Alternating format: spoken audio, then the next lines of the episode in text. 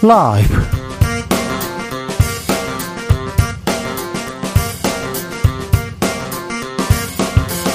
2022년 11월 29일 화요일입니다. 안녕하십니까. 주진우입니다. 12구 이태원 참사와 관련해서 더불어민주당 이상민 행안부 장관 해임 건의안을 발의하기로 했습니다. 건의가 거부되면 탄핵도 검토하겠다고 경고했는데요. 대통령실은 파면 요구는 받아들일 수 없다. 그런 입장입니다. 이상민 장관도 사퇴 의사가 없음 분명히 하고 있는데요. 전국 전국의 핵으로 떠오른 행안부 장관의 거치 최영두 박성준 의원과 짚어봅니다. 한남동 만찬 이후 국민의힘 새 대표 뽑기 위한 전당대회 시기 놓고 감론을박 이어집니다. 내년 6월 개최설 있었는데요. 친윤계는 내년 2월 말 혹은 3월 초에 개최한다. 여기에 힘이 실리고 있습니다. 비대위 임기를 놓고도 얘기 엇갈리는데요. 국민의힘 내부 분위기 요즘 정치에서 들여다봅니다. 12구 참사 오늘로 딱 한 달 맞았습니다. 이태원 참사 희생자 유가족들은 참사 이후 유가족들은 고립된 채 슬픔과 고통을 이겨내야만 했다면서 스스로 유가족 협의회를 꾸렸습니다. 아무도 책임지지 않는 지난 한 달의 시간 참사 희생자 유가족과 이야기 나눠봅니다. 나비처럼 날아 벌처럼 쏜다. 여기는 주진우 라이브입니다. 오늘도 자중차에 겸손하고 진중성성 있게 여러분과 함께하겠습니다. 어제 가나전 어떻게 보셨습니까? 아이고 참 경기는 저희가 우리 선수들이 압도했는데 결과는 3대 2. 아, 안타까운 패배였습니다. 아쉬운 결과였지만 너무 잘 싸웠습니다. 아우 조규성 뭐 반짝반짝 빛납니다. 뭐 조규성만 나오면 뭐 아, 네. 여성 팬들의 환호가 쏟아지고 있는데요. 응원도 쏟아지고 있습니다. 자, 아직 우리한테는 한 경기 남았습니다. 아시 지금 뭐 지금 낙담할 때가 아닙니다. 지난 월드컵 마지막 경기 독일전이었습니다. 2대 0 승리했어요, 우리가. 그리고 요 포르투갈 우리가 월드컵에서 만났습니다. 2002년 때. 그때 박지성의 골 기억하십니까? 아직 마지막 경기가 있으니 함께 응원하도록 합시다. 자, 자랑스러웠던 어제 2차전 관전 후기 보내주십시오. 그리고 다가올 3차전에 필승 전략도 함께 보내주십시오. 샵 9730 짧은 문자 50원, 긴 문자는 100원이고요. 콩으로 보내시면 무료입니다. 월드컵 아직 끝나지 않았습니다.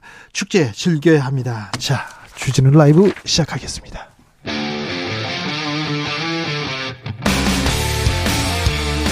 탐사보도 외길 인생 20년. 주 기자가 제일 싫어하는 것은?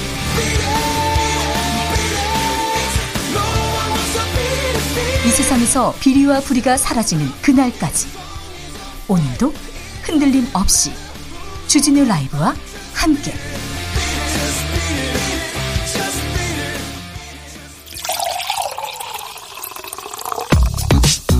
진짜 중요한 뉴스만 쭉 뽑아냈습니다. 주스. 정상근 기자 어서 오세요. 안녕하십니까? 아이고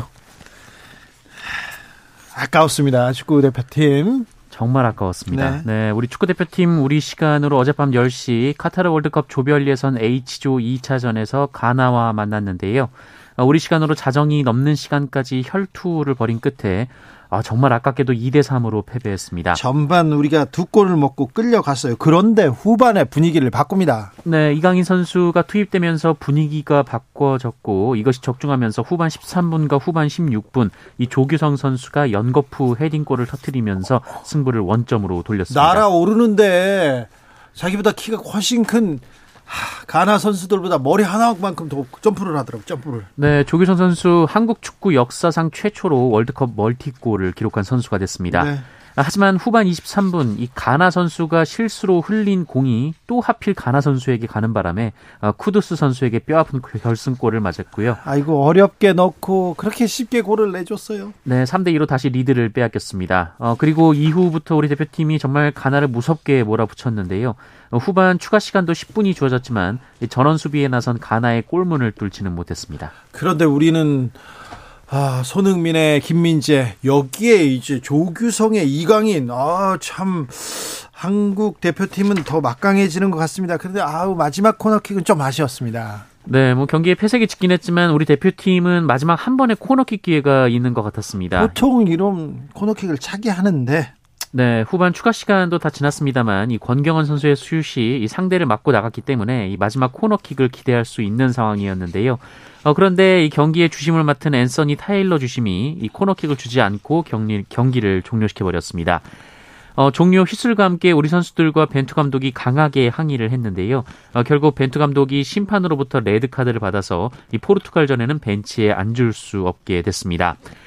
어, 이 테일러 주심이 사실 우리 손흥민 선수와 악연이 좀 있는데요. 이 손흥민 선수가 지난 2015년부터 올해까지 그 잉글랜드 프리미어리그에서 245경기를 뛰었는데 어, 그동안 딱 두 장의 레드 카드를 받았습니다. 어, 그리고 그중 한 번의 레드 카드가 바로 이 테일러 심판으로부터 나왔습니다. 아, 테일러 심판 좀 아쉬웠어요. 아쉬웠는데 또 그렇다고 해서 테일러 심판 뭐 어떻게 하자 뭐 이렇게 네, 해봤자 별로 소용이 없으니까 네, 좀 지나가자고요. 경기를 또 즐길 수 있습니다. 그리고 또 아, 경기장에서 조금 불 불합리한 이렇게 판정이 나오기도 합니다. 심판이 신이 아니기 때문에 아무튼 테일러 심판 좀 에휴, 밉지만 그래도 가서 인신공격하거나 그러면 안 됩니다.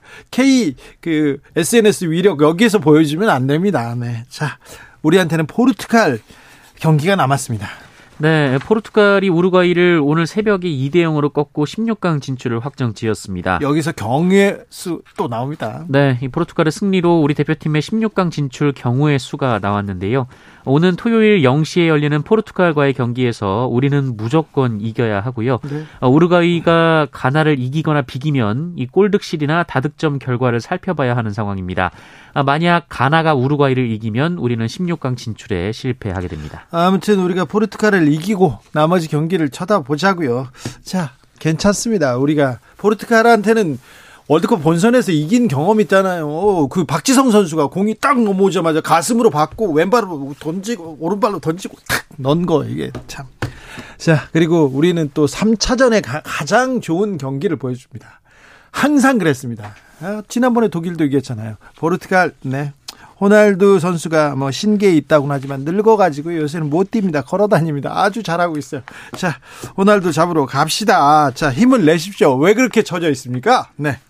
가보겠습니다. 아이고, 이건 걱정이에요.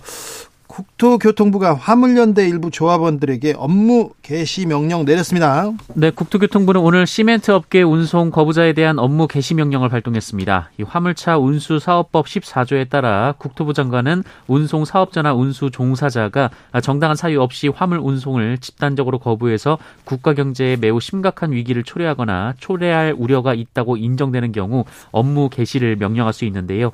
하지만 정작 발동된 적은 이번이 처음입니다. 업무 개시 명령 이거 발동 처음입니다. 윤 대통령 매우 강경하게 다가가고 있어요. 네, 윤석열 대통령이 오늘 국무회의를 주재했는데요. 이 자리에서 민생과 국가 경제에 초래될 더 심각한 위기를 막기 위해 부득이 시멘트 분야 운송 거부자에 대해 업무 개시 명령을 발동한다라고 밝혔습니다.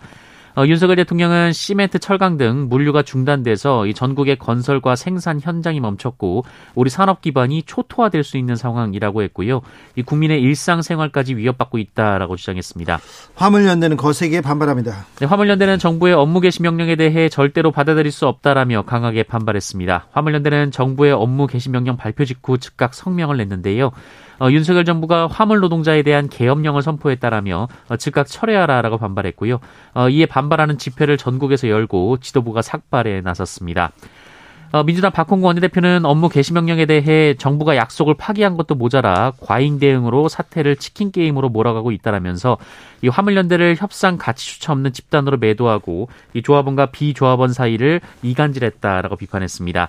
어, 이정미 정의당 대표도 약속에 대한 답을 내놔야지 난데없는 엄벌 타령에 어, 업무 개시 명령이 가당키나 한 일이냐라고 비판했습니다. 윤석열 대통령 법 안 지키면 고통 따른다는 것 알아야 한다. 법치주의가 그래야 확립된다. 이렇게 강경 발언 쏟아내는데 일단 화물연대 파업이 정부와의 약속이 정부가 약속을 지키지 않아서 화물연대가 지금 파업에 나섰다. 여기에서 좀 생각해 봐야 될 것 같습니다. 그런데 이 파업이면 무조건 불법이고 노동자, 노조면 무조건 이렇게 적대시하는 그런 태도는 아니겠죠. 우리 정부 그런 생각은 아니죠. 네, 묻고 싶습니다. 12구 이태원 참사 한 달 지났습니다. 뭐 진상 규명된 거 없고요. 책임자가 누군지 지금 규명된 게 없습니다. 그래서 그런지 이태원 참사 유가족들이 자체 모임을 결성했습니다. 네, 참사가 발생한 지 한 달이 흘렀는데요. 희생자 65명의 유족, 유가족 분들이 어젯밤 성명서를 내고 어, 가칭 12구 이태원 참사 희생자 유가족 협의회를 만들기로 했다라고 밝혔습니다. 어, 유족들은 모든 희생자 유족들이 언제든지 합류할 수 있는 협의회라면서 정부의 유족들의 목소리를 정확하게 전달하고 어, 희생자들의 억울한 죽음에 대한 진상을 규명하며 이 책임자들에게 합당한 책임을 묻고자 한다라고 밝혔습니다. 어, 또한 송구한 부탁이지만 시민분들께 희생자의 억울한 죽음의 진상과 책임이 규명될 수 있도록 조금만 더 저희와 함께 서주시길 부탁드린다라고 밝혔고요. 어, 제대로 된 진상 책임 규명도 이루어지지 않고 있는 상황에서 국가 배상 얘기를 할 이유가 없다라고 말했습니다. 잠시 후 2부에서 이태원 참사 희생자 유가족 만나보겠습니다. 아, 이태원 참사 정치권에서 조금 해법을 내놔야 되는데 국정조사는 자초 위기입니다. 민주당에서는 이상민 장관 해임 결의 상정한다고요? 네, 민주당이 오늘 이상민 행정안전부 장관의 해임 건의안을 당론으로 채택하고 국회에 제출하기로 했습니다. 아, 박홍근 민주당 원내대표는 어제 고위전략회의 직후 기자들과 만나서 어, 윤석열 대통령이 이상민 장관을 책임있게 파면할 것을 간곡히 요청하고 기다렸지만 끝내 답을 얻지 못했다라며 이 같은 결정을 내렸다고 밝혔습니다. 아, 또한 탄핵 소추안에 대해서도 추가로 검토하기로 의견을 모았다라고 말했습니다. 어, 국무위원 해임 건의안은 제적 의원의 3분의 1 이상이 발의하고 과반수의 찬성으로 의결됩니다. 국민의힘은 국정조사 거부한다고요? 네, 주호영 원내대표는 오늘 이상민 장관에 대한 해임 건의안에 대해 국정조사에서 엄격히 책임을 가리고 재발 방지 대책을 하자고 합의해놓고 어, 결국 정권이 일하지 못하도록 하겠다는 것이다라고 비판했습니다.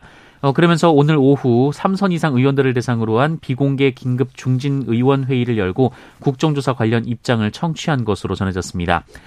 어, 대통령실도 강경한 분위기인데요. 이 대통령실 고위 관계자가 연합뉴스와의 통화에서 민주당이 해임 건의안을 발의하면 우리는 국정조사를 전면 보이콧할 것이라고 말했습니다. 대통령실 뭐 여기에도 강경 저기에도 강경 강경 대응만 이렇게 외치고 있습니다. 네. 대화 협치 이런 얘기는 사라진 지 오래입니다. 검찰이 서훈 전 국가안보실장 구속영장을 청구했습니다.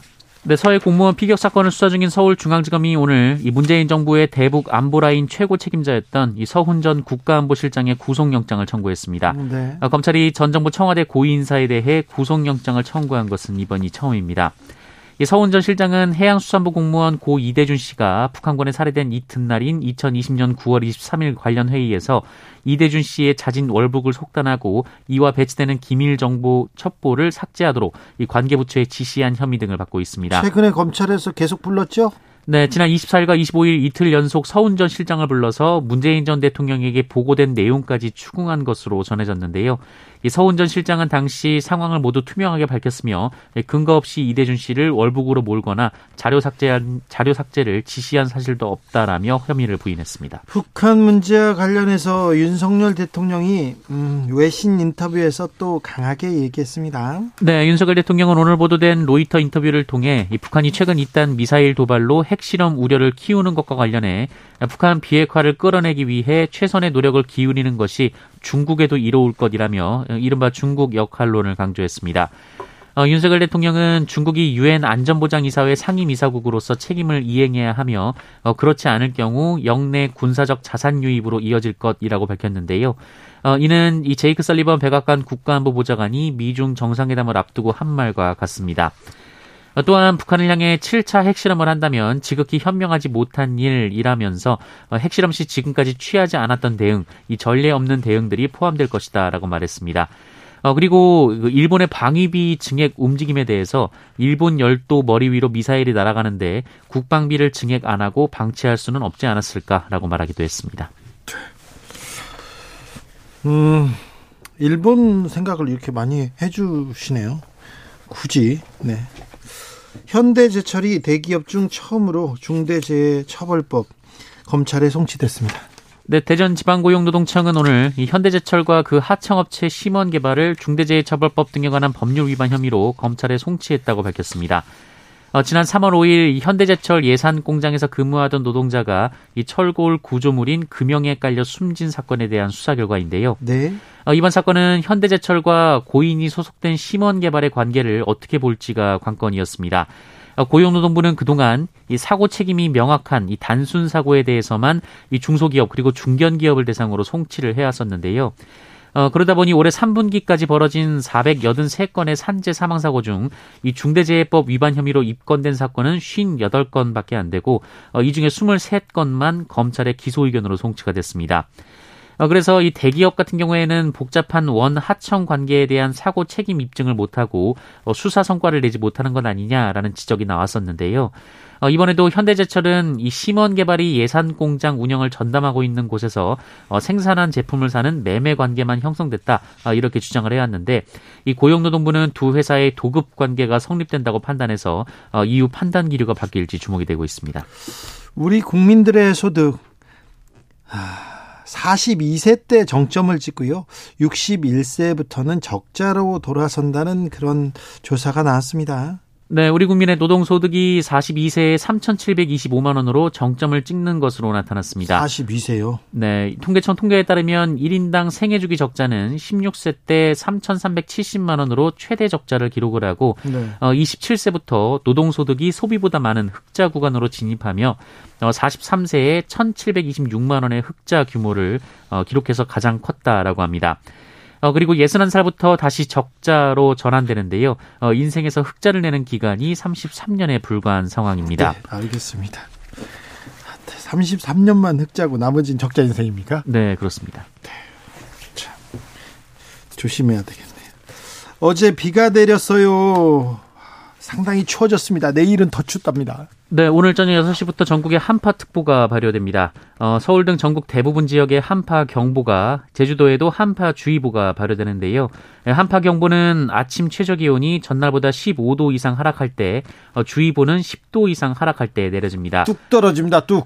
네, 11월에 이 전국 단위로 한파특보가 내려진 것은 현행 한파특보제로 개정된 지난 2010년 이후 처음 있는 일입니다. 어, 이미 체감 온도가 영하로 내려갔다라고 하고요. 이 내일 서울의 아침 최저 기온이 오늘보다 16도나 급강한 영하 7도까지 떨어집니다. 영하 7도요? 네, 그리고 다음 날인 12월 1일은 더 추워지는데요. 네. 어, 영하 14도에서 영하 1도까지 전국의 기온이 더 낮아집니다. 네. 어, 경기도와 강원도 등 전국 곳곳에는 강풍주의보까지 내려져서 네. 체감 온도가 더 떨어질 것으로 보입니다. 내일은 춥습니다. 그러니까 단단히 입으셔야 됩니다. 단단히 꽁꽁 싸매고 오세요. 네, 어, 그 가장 두꺼운 옷 입고 나오셔야 되는 게 맞는 것 같습니다. 코로나 상황 어떻습니까? 네, 오늘 코로나19 신규 확진자 수는 7만 1,476명으로 발표됐습니다. 7만 명대요? 네, 어제보다 5만 명 늘었는데요. 어, 그래도 이 지난주 화요일과 비교하면 천여 명 정도 적어서 이 정체 상태를 유지하고 있습니다. 어, 위중증 환자 491명으로 여전히 500명에 가깝고요. 사망자는 41명이 나왔습니다. 주스 정상근 기자 함께했습니다. 감사합니다. 고맙습니다. 자, 월드컵 아직 축제는 끝나지 않았습니다. 우리는 3차전 남았고요. 3차전에서 이기면 됩니다. 이기고 보자고요. 2689님 동점골 터질 때 너무 소리 질러 가지고요. 아래층 유치원생 자는데 깬 것 같아서 미안합니다. 네. 잘하셨어요. 이해할 겁니다. 종소님께서 이강인 선수 귀엽더라고요. 조기성 선수는 너무 잘생겼더라고요. 축구도 잘하고 자랑스러운 대한민국 청년들 얘기하셨습니다. 네. 4750님, 주 기자님 1대0으로 이긴다고 했는데, 영, 네. 죄송해요. 전문가들 다 틀렸어요. 네. 죄송해요. 네. 사과하겠습니다. 허창행님, 초반부터 과감하게 밀어붙였어야 됩니다. 우리가 많이 밀어붙였죠. 초반에 무슨, 아, 코너킥이 일곱 개나 있었는데 그때 이렇게 우리가 기회를 살리지 못해서 아무튼 기회가 오면 기회를 잡아야 됩니다. 그렇지 않으면 꼭 반격 당합니다. 9838님 음, 이강인 선수를 선발 출전해야 됩니다. 벤투 감독 카드 받아서 못 나오니까 히딩크 감독을 감독 자리에 앉혀요 얘기합니다. 아, 이런 사람들 꼭 있어요. 자범금 감독은 언제 나오지? 박지성 선수 출전하냐 이런 분들이 있는데요. 월드컵 때 아유 좀 이성을 챙기셔야 됩니다. 네, 이번에 히딩크 감독, 자범금 감독 안 나옵니다. 3946님, 우리 남편이랑 같이 보면요. 집니다. 안방에 TV 없으니까요. 가둬놓고 거실에서 혼자 승리를 위해서 응원합니다. 혼자 3대2 아, 아까운 패배. 신랑 죽었어 하고 분풀이 합니다.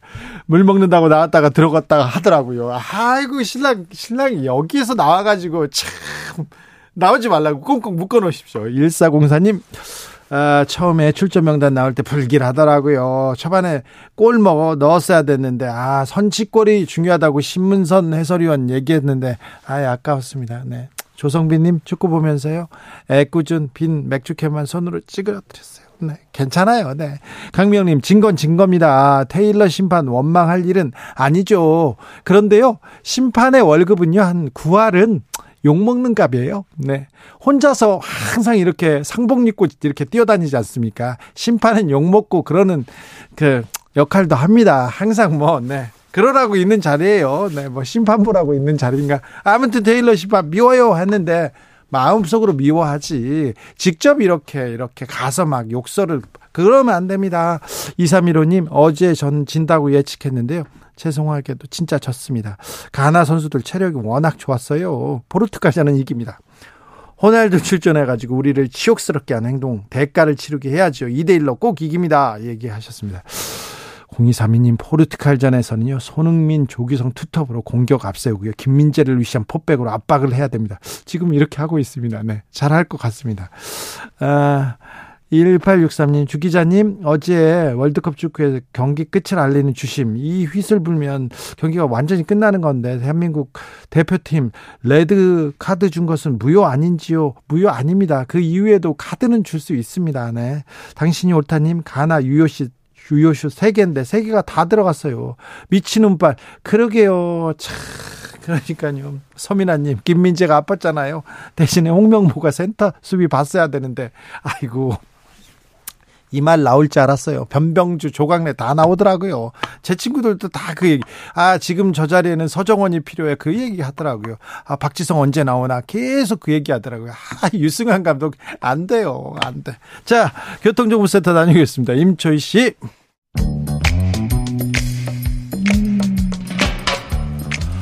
오늘의 정치권 상황 깔끔하게 정리해드립니다. 여당, 야당, 크로스, 최가박과 함께 최가박당.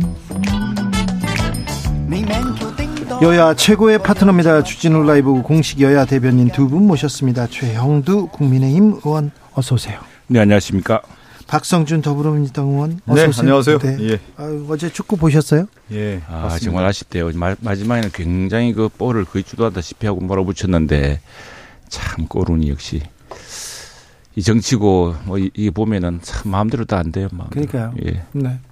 저도 좀 어우 잠이 안 오더라고요, 저는. 그래요? 어, 딱 지고 나니까 허탈하고 막 그래서 네. 아 마지막 골을 아 저거 왜 들어가겠지 하는 막 그런 아쉬움. 네. 네. 우리가 하나 넣었어야 되는데. 그러게요. 아, 저, 저 같은 가, 마음 아니겠습니까? 가나 선수들은 이렇게 유효 슈팅이 세 개였어요. 예, 맞아요. 유효 슈팅 했는데 다 세 골이 다, 다 들어가고요. 네. 우리는 아 좋은 기회가 있었는데 어, 한일 의원들이 모여가지고 축구 했습니까? 그 지난주 했다고 하더라고요. 네, 네 했어요. 예, 예. 예. 5대 3으로 이겼어요, 이거. 네. 그런데 네. 그 의원님은 안 뛰셨어요? 예, 저는 뭐 잘 못해가지고 축구를 축구를요? 뭐 축구 잘하는 선수 있습니까? 우리 아 근데 역시 보면은 뭐 의원들 중에도 잘하는 분들이 우리 민당에 저 네. 김영진 의원이 축구 잘하고요. 예. 아, 민병도 의원도 잘하고. 네. 김영진 의원 네, 또 우리 당에도 많은 의원들이 뛰고. 네. 그렇다 보니까 네, 김민균 의원이 많이 역할 하셨기 때문에. 아, 그래요? 김민균 의원이 아주 잘하죠. 축구. 예, 예. 네. 박찬호님께서 가나 초콜릿도 안 먹겠습니다. 안 먹다 안 먹었다는데 먹었어야 했나 봐요. 얘기합니다. 이제 가나 초콜릿 안 먹습니다. 얘기했는데 1590님 아니 애꿎은 가나 초콜릿 네. 아, 자. 그런데요, 요 문제는 좀 심각해집니다. 화물연대 총파업. 아, 지금 강대강 대치 이렇게 가는데 업무 개시 명령을 발동했습니다. 이 2004년에 제도가 도입된 후 처음으로 시행했다는데 어 이거 어떻게 보십니까? 박성준 의원님? 지금 말씀하신 것처럼 업무 개시 명령이라는 게요. 왜 2004년 이후에 도입된 이후에 한 번도 발동되지 않았냐면 어, 내용 절차가 아주 모호하고요. 유연성도 높아요. 그래서 안 했던 겁니다. 그래서 발동 조건을 보면은 정당한 사유 커다란 네. 지장 상당한 이유 추상적 개념이 들어가다 보니까 임의적으로 판단해서 악의적으로 판단해서 악용될 소지가 있었기 때문에 2004년 이후에 한 번도 개시가 되지 않았던 건데 이 저는 이제 화물연대 파업과 관련해서 지난 6월 윤석열 정부 들어서면서 정부와 화물연대가 안전운임제 지속 확대 또 품목 확대 논의를 했더 하기로 약속을 하지 않았습니까? 네. 그러면 충분한 시간이 있었던 거거든요. 정부가 상당히 노력을 기울였으면 여기까지 안 왔는데 약속을 지금 화물연대는 지켜달라고 호소하는 거 아니겠습니까? 그것을 제대로 지키지 못하는 것이 정부 여당의 책임인 거고 제가 하나 더 말씀드리면 저 윤석열 정부 들어보면 158명 목숨을 잃은 이태원 참사 이 억울한 죽음에 대해서 지금까지 보면은 나 몰라라 하고 있는 모습 같아요 저는요. 그러면서 화물 노동자의 이 정당한 생존권에 대한 요구 목소리 있지 않습니까? 그걸 들어 듣고 어떻게 해야 되는지 저는 6월부터 충분한 시간이 있는데 듣지도 않았다. 지금 모습 보면 그냥 아예 짓밟겠다라는 그런 모습이기 때문에 왜 정부의 운영을 이렇게 하는 것인지 어, 저는 도저히 이해하기가 어려워요. 조영도 네. 의원님. 네, 이게 2004년 노무현 정부 때입니다. 제가 노무현 정부 때를 되돌이켜 보면은 이런 파업에서도 원칙적인 측면이 있었습니다. 당시에 노사 저 큰 대기업의 어, 이 노사 담당 관계자 이야기 들어보면은 노무현 대통령이 절대로 불법적인 요구에는 타협하지 말라는 이야기를 하고 그래서 그때 이제 했던 겁니다. 만들어졌던 건데 이게 저 파업 행위 특히 불법 파업이나 또 이게 불법 행위 등으로 국가 경제의 위기 상황을 초래할 경우에 그때 발동하게 되어 있고 어 실제로 발동이 되었습니다. 지난번 문재인 대통령 때 의사 파업 당시에 의사들의 뭐 업무 복귀 명령을 내린 적이 있습니다. 그래서 그 뒤로 다시 이제 논의가 진행되었는데요. 지금 상황이 심각합니다. 지금 뭐 퍼펙트 스톰이라 그래가지고 고물가, 고금리, 고환율 그리고 굉장히 어렵지 않습니까? 그런데 이 수천 명의 화물 연대가 굉장히 조직적인 파업을 해서 시멘트 출고량이 90% 이상 급감됐습니다. 그래서 서울의 수도권의 대형 지금 재개발 아파트 현장 같은 경우에 일용직 노동자 건설 노동자들이 지금 일을 못 하고 있습니다. 그리고 어, 주유소에서는 재고 부족이 발생하고 있고요. 그래서 이런 불법 파업으로 나라 경제가 파탄날지 모른다는 걱정도 있습니다. 이 실제 상황입니다. 항만 터미널에는 컨테이너 성벽이 쌓이고 있다고 합니다. 그래서 건설 현장의 절반에 해당하는 508곳에서 레미콘 다들이 중단되고 있습니다. 더 심각한 문제는 쇠구슬이 날아다닙니다. 이게 경찰 그래서 이 정상적으로 정말 일을 하고 싶은 화물 차주들 차 네. 운전자들이 네. 쇠구슬을 맞아서 굉장히 위태로운 상황. 이게 사실 살인 미수에 가, 가, 저, 갈 만한 이런 상황이고요. 최영도님 네. 그런데 화물연대 파업이 불법 파업입니까? 불법적인 부분이 있고요. 근데 쇠구슬이 동등한다든가, 그다음에 브레이크 호스를 뺀 없는 경우도 있다고 하지 않습니까? 그래서 이런 그 이 지금 수천 명의 저는 이런 이야기를 하고 싶습니다. 자, 왜 지금 이번에 원칙적으로 가야 되느냐 하면은 지난번에도 정부가 상당히 지금 민주당이 요구하는 것처럼 그런 타협적인 형식으로 해서 이 문제를 해결해 보려고 했습니다. 그리고 지금 일몰제를 3년 연장을 했습니다. 왜 민주당 정부 때는 일몰제를 했습니까? 그럼 영구적으로 안 해주고 이게 시장 경제 원칙에 반하는 부분이 있고 이걸 무한정 해줄 수가 없는 대목이 있기 때문입니다. 그리고 화물 차주가 이 노동자와 다른 것은 차주입니다, 사실은. 그런데 이걸 이제 3년 동안 해보고 시장 상황과 맞춰서 또 해보자 했던 것인데 일단 정부가 3년 더 연장해 주기로 했습니다. 그러면 국회가 이 문제를 가지고서 이 그 물류에 관한 문제를 어떻게 해결할 것이냐. 지금 아마 경유값이 올라서 어 화물 차주들 특히 그 지금 화물 연대 속한 이 한 수천 명의 그 이분들도 아마 굉장히 그 어려운 측면이 있을 겁니다. 그렇다면 이걸 어떻게 해결할 것이냐. 일단 정부가 3년 일몰제를 연장하는 조건으로 하지 않습니까? 그런데 이렇게 강경한 파업으로 전 국민 경제를 마비시켜야겠습니까? 그래서 그런 문제 하는 것이고요. 다음에 여기에 네. 아까 쇠구슬 같은 문제라든가 이런 문제들 하고 있고요. 다음에 이게 참 노동의 이중구조라고 합니다만 이 수천 명의 이런 화물차주 노, 강경 노조 때문에 수십만 수백만 명의 비, 비정규직 또 일용직 노동자들은 일할 기회를 잃어야겠습니까? 이런 문제를 좀 생각해서 국가적인 상황을 가지고 업무 명령을 네. 내렸던 겁니다. 현 정부 들어서 어, 정부와 화물연대의 논의가 있었던 거 아닙니까? 뭐 다시 또 왜 문재인 정부 탓하고 그럽니까? 하여튼 윤석열 정부는 뭐 지금 문제를 해결하면 윤, 문재인 정부의 탓만 하는데 책임을 안 지려고 하는 그런 모습은 이제 벗어나야 된다. 정부 여당은 책임지는 모습 속에서 그 결과를 만들어내는 것이 정부 여당의 모습 아니겠습니까? 그런데 지난 6월부터 있었는데 노동자들이 그런 얘기를 했잖아요. 화물연대 노동자들이. 나준 운임, 과적과로 인한 안전사고 이런 열악한 노동 환경 문제가 있으니까 같이 고민해보고 개선하자. 그렇게 만났던 자리 아닙니까? 그런 약속을 하는 자리가 있었고, 근데 6개월이 된 시점에 지금까지 정부 여당이 뭐 했냐는 말씀드리고, 지금 아까 그 주진우 앵커가 그런 얘기를 했잖아요. 불법 파업이냐. 그렇지가 않죠. 지금 화물 노동자를 원래 정부 여당은 어떻게 했냐면 정부에서는 노동자가 아닌 자영업자로 취급하면서 노사 협상 파트너를 인정하지 않았단 말이죠. 근데 이제는 입장을 바꿔서 노동자를 간주해서 강제로 일하도록 업무 개시 명령을 내리는 것 자체가 2460님도 처우 네. 개선해달라고 할 때는 개인 산업자라고 들어줄 수 없다고 하더니 파업을 하니까 근로자라고 처벌한다고 하니까 어이가 없는 논리 아니, 제가 그, 아니, 제가 않습니다. 아니, 그러니까 제가 말씀을 좀 말을 해도 좀 합리적으로 하셔야지 그렇게 의견습니까 정치자 의견입니다 지금. 아니, 아니 제가 그러니까 지금 이것은 그러니까 아니 제가 정리한 다음에 저 최영도 의원님 말. 그리고 3년 그러니까 1월제를 의정부에서 했습니까? 그럼 같이 연장하시 하지 않았습니까? 네, 다시 논의해야죠. 그러니까 윤석열 정부 공정상식 법과 칙 얘기 많이 하는데 편의대로예요 지금 보면요 편의대로 임의대로 하고 있단 말이에요. 그래서 아까 제가 말씀드렸죠 업무 개시 명령이 악의적인 판단에서 악용될 소지가 있는데 지금 윤석열 정부에서 악의적으로 좀 이용하고 있단 말이야.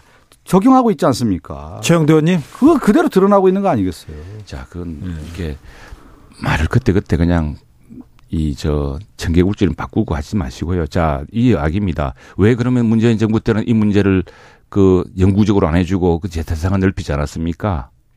이유가 있는 거 아니겠습니까? 그러니까 이분들은 지금 두 가지 성격. 한 분, 한 번은 자영업자적인 화물 차주의 성격이 있고 예. 또 이분들이 그, 어, 계약 관계에 있기 때문에 또그 계약 당사자로서 지금 그 지금 저 화물연대에 속해서 민주노총에 속해 있는 그런 또 입장이 있지 않습니까?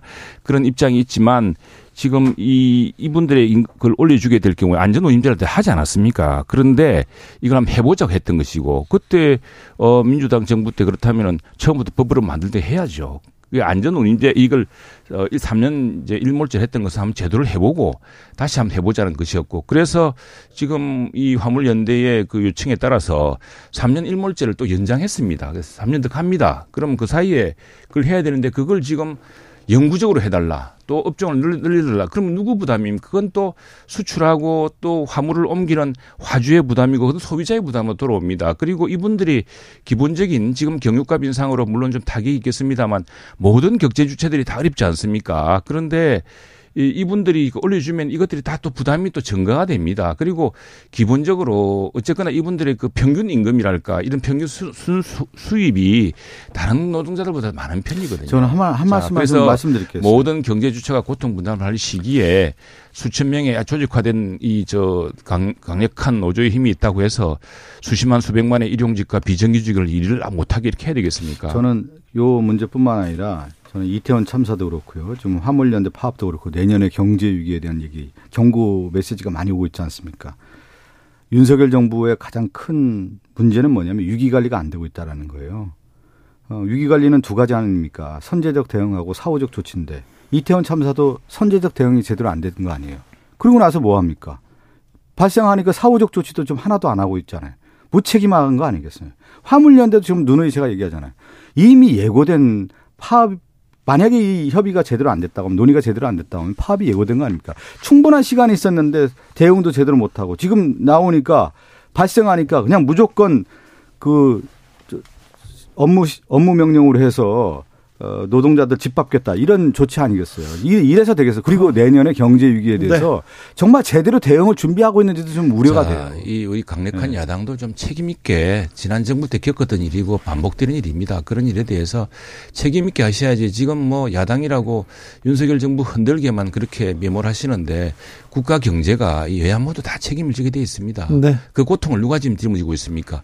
이 하시면 당장 저 휘발유가 이제 안 들어와서 당장 우리 박 의원님이나 저나 우리는 차에 기름을 못 넣는 사태가 올지 모르는데 그런 사태를 바라 끝까지 봐야겠습니다. 자, 광주 은비님께서 화물 노동자도 국민이고 산업 여군 아닌가요? 얘기하는데 좀 어, 화물 노동자도 좀 살펴봐 주세요. 아니, 그렇습니다. 좀. 그래서 3년 일몰제를 연장하고 있는 겁니다. 자, 그런데요. 네. 네. 이 화물연대 말고 철도 노조도 그렇고요. 공무원 노조도 그렇고요. 계속 간호사 노조도 그렇고요. 그렇죠. 계속해서 지금 파업 얘기가 나오는데 이거 어떻게 이렇게 자, 우리가 파업 파업의 권한이 있습니다. 그리고 파업은 합법적으로 이루어져야 되고 네. 파업이란 것은 그 자본주의 경제, 민주주의 경제, 시장 경제에서 합법적인 권리입니다. 예. 합법적인 영역 내에서 이루어져야 되는 것이고요. 파업에 동조하지 않은 노동자를 협박한다든가 또 사업주를 감금한다든가 폭력을 행위를 행사한다든가 이처럼 그 파업에 동조하지 않는다고 쇠구슬을 날린다든가 심지어는 브레이크 호스를 뽑아서 사, 위트를 한다든가 이런 불법은 단호히 차단해야 됩니다. 그리고 아, 그거는 사법 예 그렇습니다. 그리고 되겠죠. 사측의 불법과 마찬가지로 노측의 불법도 단호하게 그게, 그게 법치 아니겠습니까? 그렇게 해야지만이 동등한 협상 능력이 생기는 것이고 시장 경제의 원칙을 가는 것이죠. 그리고 지금 아니, 저는 이제 노측에도 좀 이야기하고 싶은 것은 다 같이 어려운 시기다른 점 그리고 또 이로 인해서 다른 오히려 힘없는 노조라는 강력한 울타리 밖에 있는 힘없는 노동자들이 고통받고 있다는 점을 좀 생각해 줬으면 좋겠습니다. 아니 그 단결권이라든가 교섭권을 인정해 주는 이유가 뭡니까? 충분한 협의하고 논의하고 경청의 자리를 만드는 거 아니겠습니까? 그러면 잠깐 들어보세요. 윤석열 정부가 이러한 어 음, 단결권이나 교섭권을 제대로 인정하고 있는 것인지 충분한 의견을 듣고 있는 것인지 논의를 숙성해서 하고 있는 것인지 의문이 되고요. 지금 보면 전반적으로 좀 노동자에 대한 그릇된 시각이라든가 반노동 정책으로 가고 있는 것이냐 이런 우려가 있는 거 아니겠습니까? 노동계에서 그렇게 바라보고 있단 말이죠. 이 문제는 여기까지 하고요. 예. 이태원 참사 한 달 지났습니다. 그런데 아, 정치권에서는 아직 행안부 장관 거치를 놓고 계속 싸우고만 있습니다. 국정조사가 어찌 될지도 모르겠습니다. 최영도 의원님. 네, 제가 그도 이야기했습니다만 이 정부의 책임 저렇게 막강한 170, 180 가까운 민주당이 국회를 자지우지하고 어, 심지어 예산도 자기 마음대로 뒤집고 하고 있습니다만 그러나 정부 여당의 책임은 무한한 겁니다. 무한한 책임을 다하기 위해서 노력하고 있고요. 사태 이상의 책임을 질 것입니다. 우리가 국정조사에 대해서 지금 민주당이 하는 방식 왜 갑자기 대검찰청을 끌어들입니까? 마약 수사한다고 끌어들입니까? 마약 수사는 경찰이 하는 겁니다. 그리고 자, 그래서 대검찰청을 끄집들여서 지금 이재명 대표 수사하는 걸 간섭하고 또 엎어놓고 그렇게 하겠다는 취지 모양인데 국민들의 큰 반발을 살 겁니다. 자, 어쨌거나 지금 여당이 요구하고 있고, 아, 야당이 요구하고 있고 해서 국정조사를 하기로 했지 않습니까? 그렇다면 이번 국정조사는 좀 달라야 하지 않겠습니까? 세월호 국정조사 몇 번 했습니까? 몇 사람이나 감옥 보냈습니까? 그런데 해난 사고 줄었습니까? 복지 사각지대 줄어들었습니까? 그리고 대형 화재 참사 없었습니까? 문재인 정부 때도 수없이 많았습니다. 음. 왜 이런 사태, 이런 충격과 슬픔이 반복되어야 됩니까? 그래서 저희들은 이번 국정조사는 정말 왜 이렇게 국민들이 위험, 위험하다고 어, 저 SOS를 보내고 사, 어, 구호의 요청을 보냈을 때 정부는 국가는 이렇게 대응을 못하는가? 왜 1조 5천억 원이나 지난 정부에서 예산을 투입한 재난 동고 시스템은 작동하지 않았는가?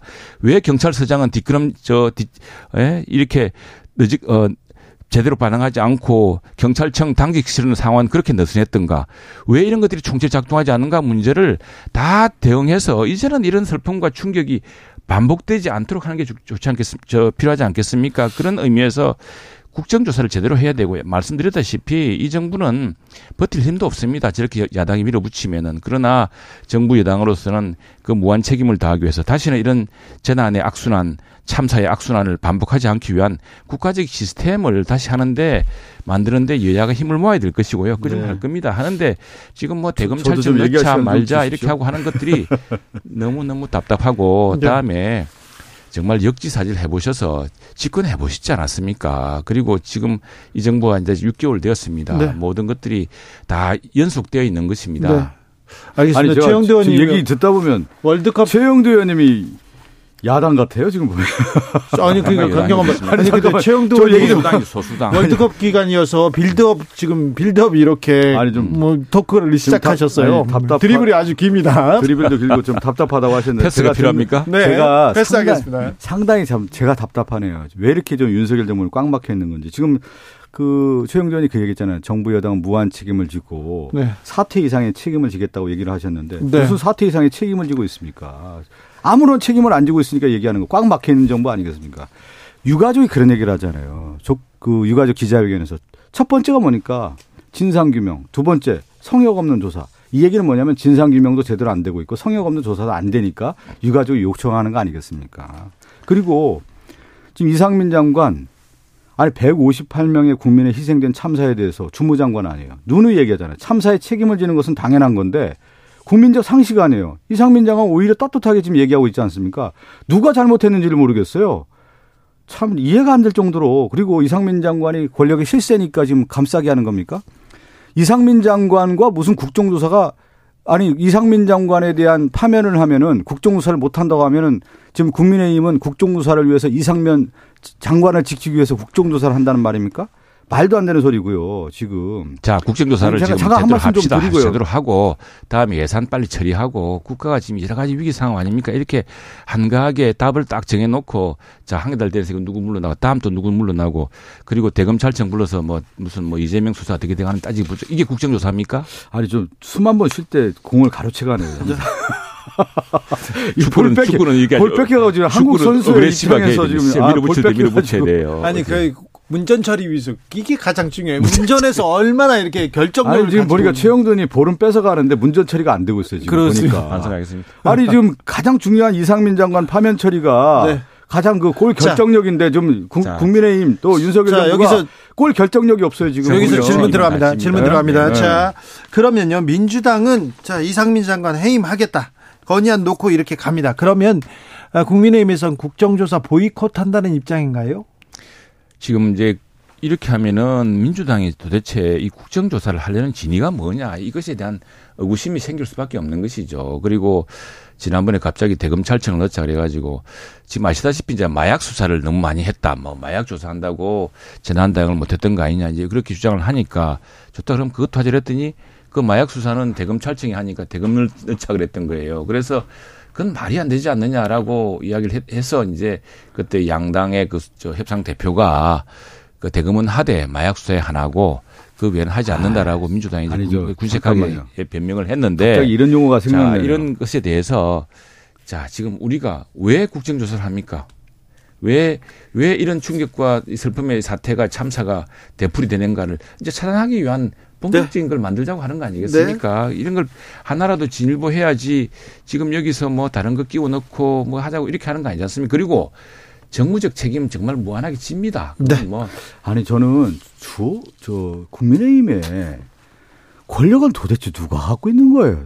대통령이 오던 내리면 다 따르는 겁니까? 과거에도 보면 권성동 원내대표 시절의 수사기소 분리 방안에 대해서 모든 의원들이 의원총회에서 다 찬성했어요. 그래서 다 국회의장 앞에서 그 권성동 원내대표, 박홍근 원내대표 다 사인하고 발표하지 않았습니까? 근데 그 다음날 가갖고 대통령실에서 오더 내리니까 그거 다 없던 일로 하고 요번에도 마찬가지예요. 국정조사 관련해서. 주호영 원내대표와 박홍근 원내대표 다 사인하고 대검찰청 들어가는 이유 다 그 문서에서 사인하고 났더니 하루 지나가가지고 아, 이 대검찰청 빼라. 그러니까 갑자기 원, 원내 의총에 다시 모아서 그 없던 일로 하고 다시 또 뭐, 아, 나 도대체. 자연스럽게. 공당의, 아니, 공당의 의사 결정이라고 하는 것이 있고, 그 당시에 왜, 그- 왜 했겠습니까? 타당하니까 그 조항을 넣은 거 아니겠습니까? 그런데 어느 날 갑자기 대통령실에서 오더 내리니까 대통령 정당입니까? 국민의힘이? 자, 아, 제가 잠깐 요거 하나 얘기해요. 우리나라의 정당사를 볼을 안 보면은 놓치고 있습니다. 지금 이거 네. 어, 국- 타임 지난 거 아닙니까? 보수다. 이제 아니, 저, 전반전 끝난 거 아닌가요? 시간을 한번 따지면 제가 훨씬 적습니다. 전반전 끝났습니다. 태클 들어왔습니다. 태클 들어오고, 네. 태클도 좀 심하게 들어오는데 네, 보니까 네. 저는 태클 안 들어갔는데. 주의만 주겠습니다. 네. 자, 아, 제가 하나만 얘기할게요. 네. 지금 국민의힘의 모습을 보면은 항상 분기점이 뭐냐면 대통령을 만들었을 때 국민의힘의 당은 대통령이 당이 되고 총선 이후에 집권 말기가 되면은 후보 다음 후보 정당이 돼요 보면은 어디나 그렇지 않습니까? 아 그렇진 않죠 민주당은 민주당은 자율적인 면이 있죠 국, 국민의힘은 지금 보면은 윤핵관 딱 오더 내리면 윤핵관들이 나서서 막 얘기해요 그러면 의원들이 잠잠해지는 이런 자, 그 자연스럽게 만찬으로 넘어가겠습니다. 만찬이요? 네, 네. 만찬으로 넘어가겠습니다. 국민의힘에서는 만찬 어떻게 봅니까? 저는 이제 우리 박성준하고 저도 한번 갑시다. 지금 네. 뭐 이렇게 왜 뭐, 뭐 최영도. 안- 먼저 이럴 안때 불러요? 최영도 의원의 눈동자가 좀 바뀌고 있어요 아니 저는 저는 지난번 갔다 왔어요. 네. 근데 공간은 아직 못 가봤습니다만 네. 그런데 그런데 자 내가 왜 그러냐면 여기서 박 이제 의원- 제가 아니, 하나 드리면 윤핵관들이 최영두 의원까지 패스를 안 하는 거죠. 참, 권력 나눠주기는 나중에. 봅시다. 나중에 네. 같이 가고 권력 근데 독점을 하는 거죠 지금. 대통령이 그 국회의원 만나서 국정에 대해서 협조를 유치하는 것이 국통의 의무 아니겠습니까? 지금 자 그 아까 이야기를 자, 하다 말았는데 내가 너무 아니, 길게 얘기해요. 까먹었다. 까먹었어. 아니, 그런데- 아니, 그 얘기부터 하세요. 윤핵관. 아니 왜 네. 명만 만나서 식사를 하는 거예요 도대체? 아, 그 네? 이제 초기에 고생했던 분들이니까 뭐 했겠죠. 했는데 차례차례 이제 만날 일이 있을 거고 저는 상임위 차원 다 만나자고 이야기도 했어요. 건의도 했습니다. 이 아마 여당 야당 지도부 다 만나고 그 다음에 여당 의원 만나자면 또 뭐 눈치가 있으니까 그러면 여야가 같이 상임위별로 현안들로 만나고 이렇게 하자 그러는데 아까 참 그 우리 저 박 의원님 말씀 중에 그 볼을 고, 발로 안 차고 손으로 당긴 게 있어 내가 좀 잡겠습니다. 그 반칙 줘야 되는데. 핸드볼 파울이에요?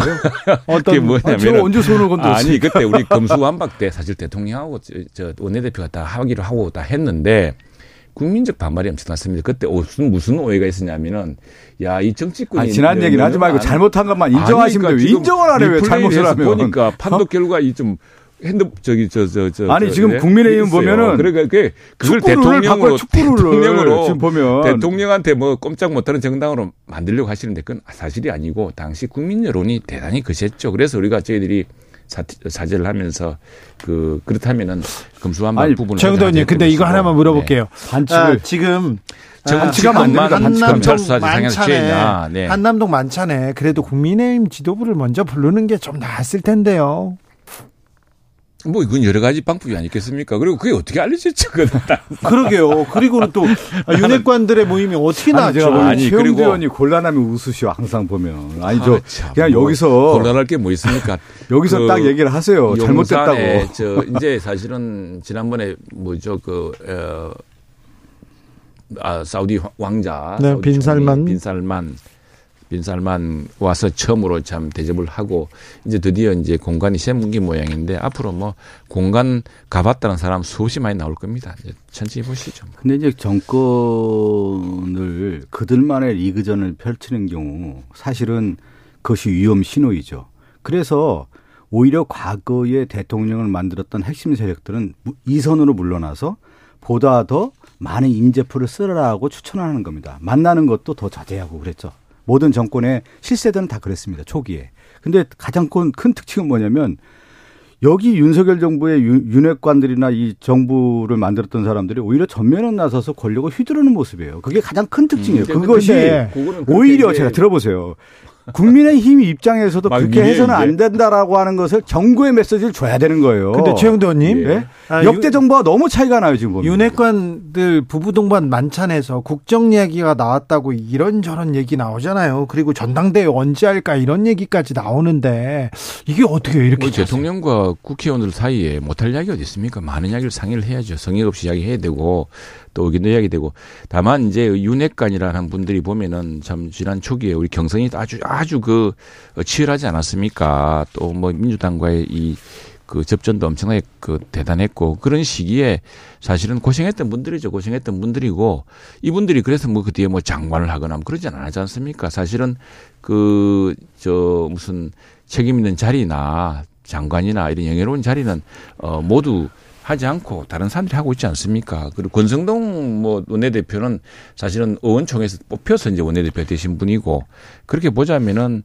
사실은 이분들도 어, 큰 권한은 없이 또 큰 명예는 없이 책임과 또 이런 여러 가지 그 것들을 다 어떻게 한 몸에 다 받고 있는 사람들인데 제가 드릴게요. 그만큼 그, 제가 그 무거운 책임을 가진 사람들이죠. 제가 야당으로서 저는 지금 한국 정치 제대로 보고 있다고 봐요. 제가 개인적으로 볼 때 뭐냐면 윤핵관들이 대통령 만들었어 만들었다고 하면 그 자리에서 뭔 얘기를 해야 되냐면 대통령에게 대통령이 성공하기 위해서는 통합형 정치를 해야 됩니다. 그리고 협치해야 됩니다.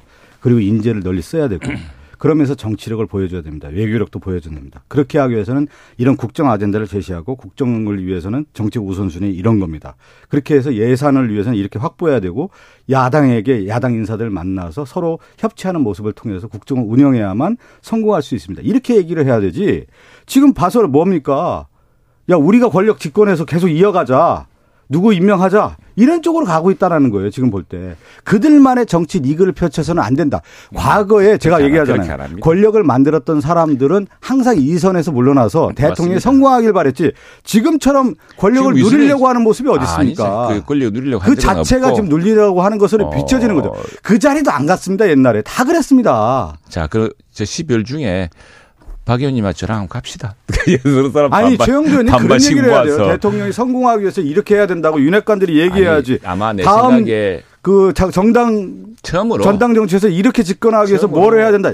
이런 쪽으로 가서는 안 된다. 대통령 관저에 관저가 입주한 뒤에 처음으로 지난 선거가 끝나고 취임한 지 사실 6개월 만에 만난 거 아니겠습니까? 네. 그게 뭐 그게 너무 인식할 필요는 없고요. 그런데요. 예. 네. 그런데 윤핵관들 그 사저 갔다 왔다 그러면서 보도가 너무 많이 나왔어요. 정치 얘기 너무 많아요. 조금 그건 아쉽지. 그건 누리려고 하는 거죠. 누리려고 하기 때문에 아니, 뭐 여기서 스텝이 꼬였다고 볼 수가 있는 것이죠. 최영두 박성준 이제 여야 의원들 두분 시간 다 됐습니다. 네. 감사합니다. 감사합니다. 얼른 가세요. 네.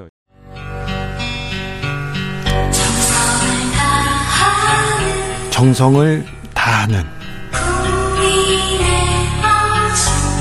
국민의 방송 KBS 주진우 라이브 그냥 그렇다고요. 집으로 돌아가는 길에 지는 햇살에 마음을 맡기고 나는 너의 일을 떠올리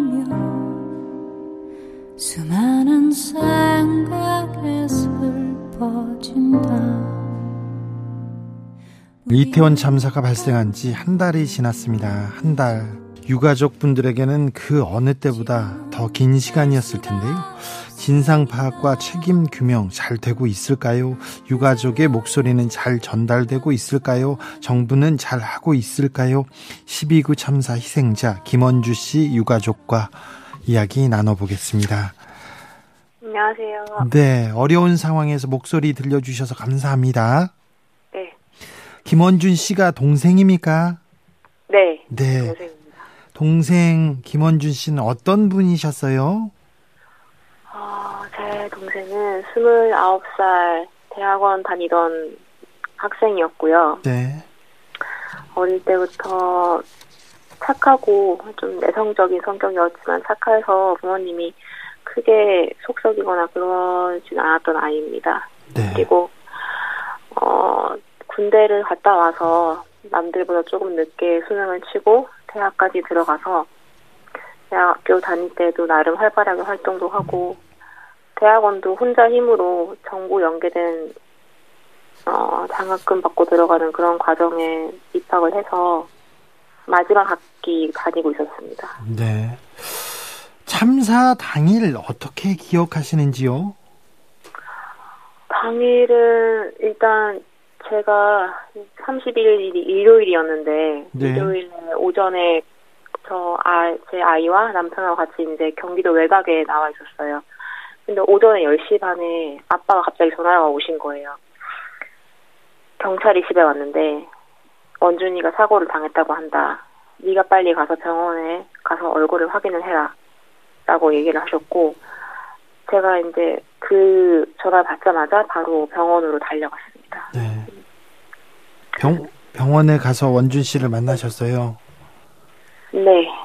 처음에 어 어디로 갈지는 몰라서 막 주저하고 있는데 그 사무실 장례식장 사무실로 오라고 하시더라고요. 네. 그래서 갔고 갔더니 어, 정보관이라는 경찰관 분하고 서울시청에서 나오신 공무원 두 분이서 계셨는데 제 동생이 압사를 했다라고 얘기를 했고 제가 좀 있다가 내려가서 얼굴을 확인했습니다. 네. 음, 가족분들이 모여서 말씀하셨는데 희생자의 사망 시각, 원인 아직 파악하지 못했다. 죽음의 진상을 알고 싶다. 이런 얘기도 했는데 네. 원준 씨의 마지막 순간에 대해서 어느 정도까지 어, 이렇게 파악하셨는지요? 제가 처음에 장례식장에 도착을 했을 때 거기 계시던 경찰관 분한테 들은 간략한 내용으로는 이미 어, 이태원에서 출발할 때부터 사망을 한 상태였고 그래서 바로 순천향 병원을 갔었는데 거기에 자리가 없어서 뭐 서울 경기 이쪽으로 각 병원마다 시신을 두세 구씩 나눴다 이렇게 얘기를 들었고요. 네. 그래서 제 동생이 최종적으로 자리가 있던 노원 의지병원에 안치가 되어졌습니다. 네. 그리고 사망 시간 같은 경우도 장소도 저희도 정확하게 알지는 못합니다. 현재까지도 그 사망 확인서에 써 있는 시간이 3, 10월 30일 0시 0분 이전 추정이고 사망 장소도 이태원 인근 도로, 해밀턴 호텔 인근 도로, 그리고 그 사임도 압사 추정입니다. 그러니까 뭐 어느 거 하나 확실한 것이 없습니다. 네. 그 노원 병원은 그 대가고 이렇게 가까워서 이렇게 지정된 거는 아닌가요? 그것까지는 잘은 모르겠는데 제 동생이 당시에 어 그러니까 살던 제 동생 그 호적상 살던 곳은 가깝긴 했지만 제가 유족분들 만나서 얘기를 해보니까 예. 전혀 집하고 동떨어진 경기도 어디에 가 있는 분도 계셨고요. 예, 예. 네, 그랬던 걸로 알고 있습니다. 그런 분들 많더라고요. 네. 음, 지난주에 유가족 분들이 처음으로 목소리를 들려주셨어요. 기자회견을 열어서. 네. 그 유가족 분들의 목소리 어떻게 들으셨습니까? 아, 사실 저는 그 기자회견 기자회견을 그대로 들을 자신이 좀 없었습니다. 네. 제가 그거를 맨정신으로 볼 수 있을지 몰라서 그냥 화면만 틀어놓고 있었는데요. 그 저희 유가족 측이 요구했던 여섯 가지 모두 굉장히 공감을 하고 어, 그렇게 해서 합의를 해서 기자회견을 했지만 사실 현재까지 그 여섯 가지 요구 사항 중에서 제대로 답변을 들은 건 하나도 없다고 봅니다. 정부나 지자체에서 어떻게 어떻게 좀 의견을 듣겠다는 얘기 안 했습니까? 기자회견 이후에 움직임 없었습니까? 움직임이라고 할 만한 게 지난주 금요일 정도에 이태원 3사 원스톱 센터라는 곳에서 유가족들한테 문자를 하거나 전화를 해가지고 유가족 모임에 동의를 하냐라는 연락을 했다고 해요. 네. 근데 그것도 제가 보니까 그 희생자 158명의 유가족한테 다 연락을 한 게 아닌 게 저희는 연락을 못 받았거든요. 아, 그래요? 예, 그래서 제가 오히려 역으로 전화를 해서 유가족 모임에 동의를 한다라고 얘기를 했습니다. 아, 네. 아, 정부나 지자체에서 좀 유가족 목소리를 들어야 될 텐데 잘 안 되고 있는 것 같습니다. 행안부에서 가족분들께 저녁 6시까지 연락이 없는 경우 의견 없는 것으로 간주하겠다 이런 문자를 보냈다고 하는데 혹시 네. 문자 받으셨습니까? 아니요, 문자 받지 못했습니다. 못 받았어요. 네, 그럼 못 받은 사람도 많은 거네요. 맞습니다. 아, 그래요? 아, 좀 전혀 의견 커뮤니케이션 잘 안 되고 있는데 아, 참사가 일어난 지도 한 달 지났는데요. 네. 한달 이렇게 지나는 동안 가장 좀 아쉬웠던 점이 있습니까? 네, 일단은 사고 이후에 대응이라고 할 만한 대처 이런 것들이 지금 전혀 제대로 안 되고 있다고 보고 있습니다. 네. 사실 책임을 져야 되는 분들이 나와서 다들 거짓말만 하고 있는 것 같아요. 핸드폰을 잃어버렸다, 뭐 보고받지 못했다, 뭐 명단이 없다 이렇게 얘기를 하시는데 그게 가능한 일인가요? 제가 정치인을 잘 모르는 제가 봐도 너무 거짓말인 게 뻔히 보이는데 어쩜 그렇게 뻔뻔하게 얘기를 할 수 있을지 그 유가족들을 두 번 죽이는 일이라고 생각을 합니다. 네. 아, 가족분들이 느끼시기에는 참사 책임을 져야 하는 네, 그런 사람들 책임자는 누구라고 보십니까? 당연히 대통령, 행안부 장관, 용산구청장, 경찰청장이라고 봅니다. 네. 아, 정치권에서 국정조사 하기로 합의는 했습니다. 지금까지 에, 합의는 했는데, 자, 가족분들께서 국정조사에 기대하는 부분이 있, 있습니까? 어, 사실 국정조사를 하겠다고 이루어지던 과정도 굉장히 아쉬운 점이 많은데요. 그, 그게 답답했죠, 한 달 동안. 예. 그게 그렇게 오래 걸릴 일인가부터 시작을 해서 정작 한다고 하는 게 예산안 처리와 묶어서 그리고 45일 또 굉장히 짧다고 봅니다. 어, 일단은 그 제가 그런 걸 보면서 좀 느꼈던 거는 사실 어느 누구도 우리 유가족들의 슬픔을 진정으로 공감해 주는 사람은 거의 없다라는 걸 느꼈고요. 그저 그냥 158명이 억울하게 죽은 게 누군가한테는 자기들 이익을 위해서 줄다리기 하는 도구 정도로 쓰이고 있지 않나 그렇게 느꼈습니다. 정치권에서 자기들의 이익을 위해서 줄다리기 하고 있다, 이렇게 보시는군요. 네, 맞습니다. 하, 한달 동안 진상 규명을 위해서 책임자 그 규명을 위해서 좀 노력했어야 되는데 정치에서 보여준 게 없어요. 국정조사 한 해 만에 하다가 여기까지 왔습니다. 지금도 네. 지지부진하는데 참 안타깝고 죄송스러운 마음이 듭니다. 네.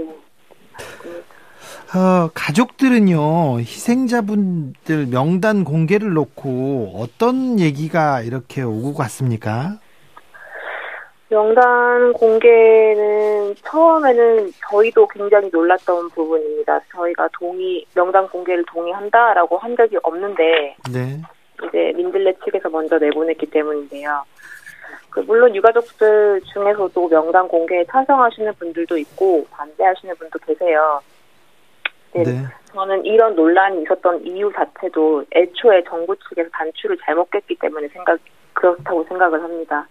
처음부터 유가족을 다 불러 모아놓고 합동 분양소를 할 건데 위패를 원하냐 원하지 않냐 이런 거만 좀 조사를 했었더라도 네, 명단 공개를 가지고 왈가왈부 할 만한 일이 생기진 않았을 것 같다고 생각을 하거든요. 네, 네. 어 처음에 정부에서 가족들한테 모여가지고 이런저런 어, 얘기 그리고 장례 절차에 대해서 이렇게 상의하지 않았습니까? 그런 절차를 상의한 적은 없습니다. 오히려 장례식 장에 와서 보상금을 주겠다고 먼저 얘기를 했고 저희가 보상금 얘기를 한 적도 없는데 네. 장례비를 지원을 하겠다느니 보상금을 주겠다느니 장례식장에 와서 그런 얘기부터 먼저 했습니다. 아이고 그런 얘기 전에 네. 먼저 왜 이런 일이 일어났고 누가 책임을 져야 되고 사과를 먼저 받아야 되는 건데 네 저는 상당히 순서가 잘못됐다고 봅니다. 원준 씨 장례는 어떻게 치르셨어요? 저희가 의지병원에서 네, 7시쯤에 그 검사분이 오셔가지고 검시 필증이라는 걸 받아야 네, 어, 이 제 동생을 데리고 가서 장례를 치를 수 있다고 해서요. 네, 7시쯤에 이제 서울 노원병원에서 노원의 의지병원 출발을 해서 저희 고향으로 데리고 내려갔고 다음 날 하루 장례식을 치르고 그 다음 날 발이 나였습니다. 아 거기에는 위패도 있었고 사진도 있고 영정 사진도 있고 그랬죠. 예, 장례식장이니까요. 네. 아, 근데 분향소에 위패랑 사진, 영정 사진도 없고, 이런 그 분향소는 어떻게 보셨는지요? 제가 어, 그 용산 광장 쪽에 이태원 광장 쪽에 마지막 분양소 마지막 날이라고 해서 한번 찾아가 봤는데요. 네. 그냥 형식적인 것 같았습니다. 네.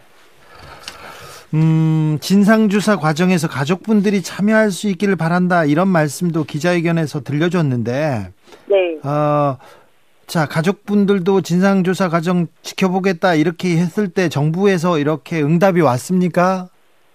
응답 온건없 습니다. 그래요. 혹시 정부가 이태원 참사 유족 간의 소통을 이렇게 막으려고, 막으려고 연락처 공유 막았다. 이런 보도도 있던데, 네, 그렇습니까? 저는 제일 처음에 병원에서 예. 처음 그 의지병원에서 저 저희 담당했던 정보관님이 네. 나중에 유가족끼리 모임을 할 수도 있으니까 대표 번호로 누굴 누구 번호를 알아가면 되겠냐라고 저한테 오히려 물어보셨거든요. 네. 저는 그때까지만 해도 아 유가족끼리 모임을 하나보다 예. 당연히 해주겠지라고 생각을 했어요. 예. 근데 뭐 그로부터 별 말이 전혀 없었습니다. 그리고 그러다가 저희가 오히려 먼저 민변 측에 연락을 해서 유가족끼리 모이게 되었는데 네. 거기 오신 유가족들 분에서는 오히려 다른 유가족의 정보를 알려주는 거는 개인 정보이기 때문에 그럴 수 없다고 교육받았다라고 하는 공무원도 계셨다고 하더라고요. 아, 그래요. 예.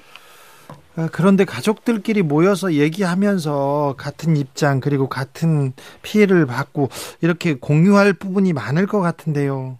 맞습니다. 실제로 저희 음 유가족끼리 만남이 있기 전에 다들 그냥 각자 혼자서 이 슬픔을 오롯이 견디고 있었습니다. 네, 근데 네. 유가족끼리 만나면서 서로 우리 아이가 어땠고 사, 사진도 공유하면서 아 정말 너무 창창한 미래를 가진 밝은 아이였네 이렇게 서로 얘기를 하면서 서로 위안받고 슬픔 나누고 같이 힘을 합치면서 네, 힘 돋고 있습니다. 네, 국민들이 많은 국민들이 응원과 위로의 메시지를 보내고 있으나 그래도 또 그 유가족들이 나누는 그런 공감은 또 다른 측면이 있으니까요. 깊이도 다르겠죠. 네. 아, 기자회견에서 이 말이 저는 가슴 아팠어요. 2차 가해 방지를 위해서 조금 대책을 마련해 달라 이렇게 얘기 에, 하셨는데 2차 피해를 2차 가해 피해를 당한 분들이 있습니까? 예, 실제로 계시고 그분들이 경찰에 고, 어, 고발하고 있으시다고 얘기를 들었고요. 네. 저는 개인적으로 악성 댓글은 웬만하면 보지 않으려고 노력하고 있습니다. 악성 댓글을 단다고요? 네, 뭐 놀러 가서 음, 죽은 아이들한테 나라에서 왜 도, 보상을 해주냐 이런 얘기들 많이 있습니다. 아 그래요? 아 진짜 이거 인간 이하의 행동인데 행동이라고 볼 수도 없는데 아, 대책 마련 이렇게 했는데 구체적으로 2차 가해를 막기 위해서는 어떤 대책 필요하다고 보십니까? 어, 일단은 정부 측에서 2차 가해를 하지 않도록 가이드를 줘야 된다고 생각을 하고 네. 만약에 있을 시 엄정하게 처, 처벌하겠다라는 말이 있어야 좀 2차 가해가 덜할 것 같습니다. 메시지라도 좀 강경하게 나와야 이런 가해가 덜할 네. 때 지금도 이어지고 있습니까? 네, 지금도 이어지고 있습니다. 큰 피해를 본 사람도 있어요? 어, 그것까지는 잘 모르겠습니다. 네. 알겠습니다. 아, 지금 가족을 잃었는데 거기에 대해서 또 돌멩이를 던지는 행위하고 이게 똑같은데 참사 진상 규명을 위해서 모든 사람이 좀 나서야 됩니다. 특별히 어, 강조하고 싶은 아, 부분이 있습니까? 네, 모든 사람들이 정말 나서 주셨으면 좋겠습니다.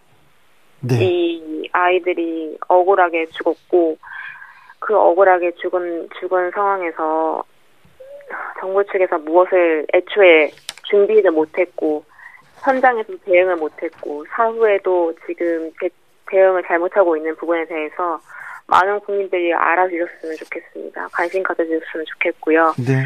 네, 그리고 실질적으로 책임이 있는 대통령 행안, 행안부 장관, 뭐, 경- 용산구청장 여러 책임자 분들이 사과를 해주셨으면 좋겠습니다. 사과요. 아, 정부 정치권에 정치권에 당부하고 싶은 얘기도 좀 있습니까? 네, 말씀드렸듯이 아이들이 억울하게 이렇게 죽은 이 상황에서 그냥 이걸 정치적으로 수단으로 악용하려고 하는 그런 모습이 이미 보이고 있, 는데 그거는 정말 유족들을 두 번 죽이는 것과 마찬가지입니다. 자제해 주셨으면 좋겠습니다. 아, 다른 가족분들하고 어떻게 이렇게 해 나가실 건가요? 아, 뭐 구체적으로 많은 계획을 세우고 있는 건 아닌데요. 저희가 이제 유가족 분들끼리 서로 자주 모여서 새로운 유가족 분들도 좀더 음, 참여해 주시길 바라는 마음에서 이렇게 인터뷰도 많이 진행하고 있고요. 네. 예. 그리고 또 정부 측에서 지금 하는 국정조사 저희도 열심히 지켜보고 있습니다. 네. 네네. 정부가 정부가 그리고 정치인들이 나서서 진상 규명을 위해서 책임 규명을 위해서 좀 나서 줘야 되는데 그거 당연한 일인데 이 사회에 책임이 있는 사람들은 당연히 나서야 되는데 그게 그렇게 어렵습니다. 네, 맞습니다. 참 안타깝고요. 좀 네, 사과드립니다. 참 죄송해요. 보고 있는 게 한 달이 지났습니다. 참사 한 달이 지났는데 한 달이 어떠셨어요? 그냥 사는 게 사는 것 같지 않다는 말이 이런 걸 두고 얘기하나 보다 싶습니다. 저랑 저희 엄마랑 저는 지금 정신과 약을 복용하고 있는 중이고요. 또 제가 음, 김원중 군의 누나이기도 하지만 한 아이의 엄마이기도 하고 직장도 다니고 있기 때문에 어쨌든 그냥 꾸역꾸역 현실을 살아가고 있는 중입니다. 아, 한 달은 너무 힘들었지만 그 다음 한 달은 또 진상 규명을 위해서 또 책임자 뭐 처벌을 위해서 이렇게 조금 아, 이 사회가 나아지는 모습을 보여주면 좀 나을 텐데요. 네. 힘내 주시고요. 힘내세요. 응원하는 국민들이 많습니다. 감사합니다. 네 네. 아, 어려운 인터뷰 응해주셔서 감사합니다. 네, 감사합니다. 네. 지금까지 12구 참사 희생자 김원준 씨 유가족 만나봤습니다.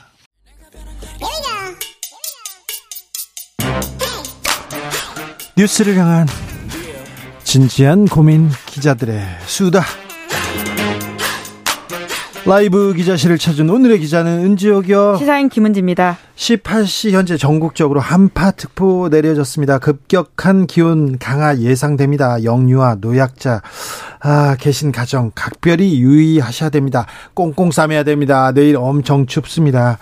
아, 속보 말씀드립니다. 검찰이 정경심 전 동양대 교수가 아, 요청한 형집행 정지 연장 요청 받아들이지 않기로 했습니다. 정 교수는 다음 달 3일 다시 교도소로 가게 됐습니다. 자, 오늘 준비한 첫 번째 뉴스부터 가보겠습니다. 네, 김만배 씨의 입에 이목이 쏠리고 있습니다. 김만배 전 기자가 무슨 얘기를 하는지 자, 대장동 keyman 무슨 얘기하고 있습니까? 네, 이제 그 앞서서 머니투데이 부국장직 유지하면서 이러한 사건에 연루됐었다라는 사실을 좀 다시금 강조드리고 싶은데요. 그렇죠. 머니투데이 부국장입니다. 기사는 안 쓰고요. 네, 기자실에서 사업을 했습니다.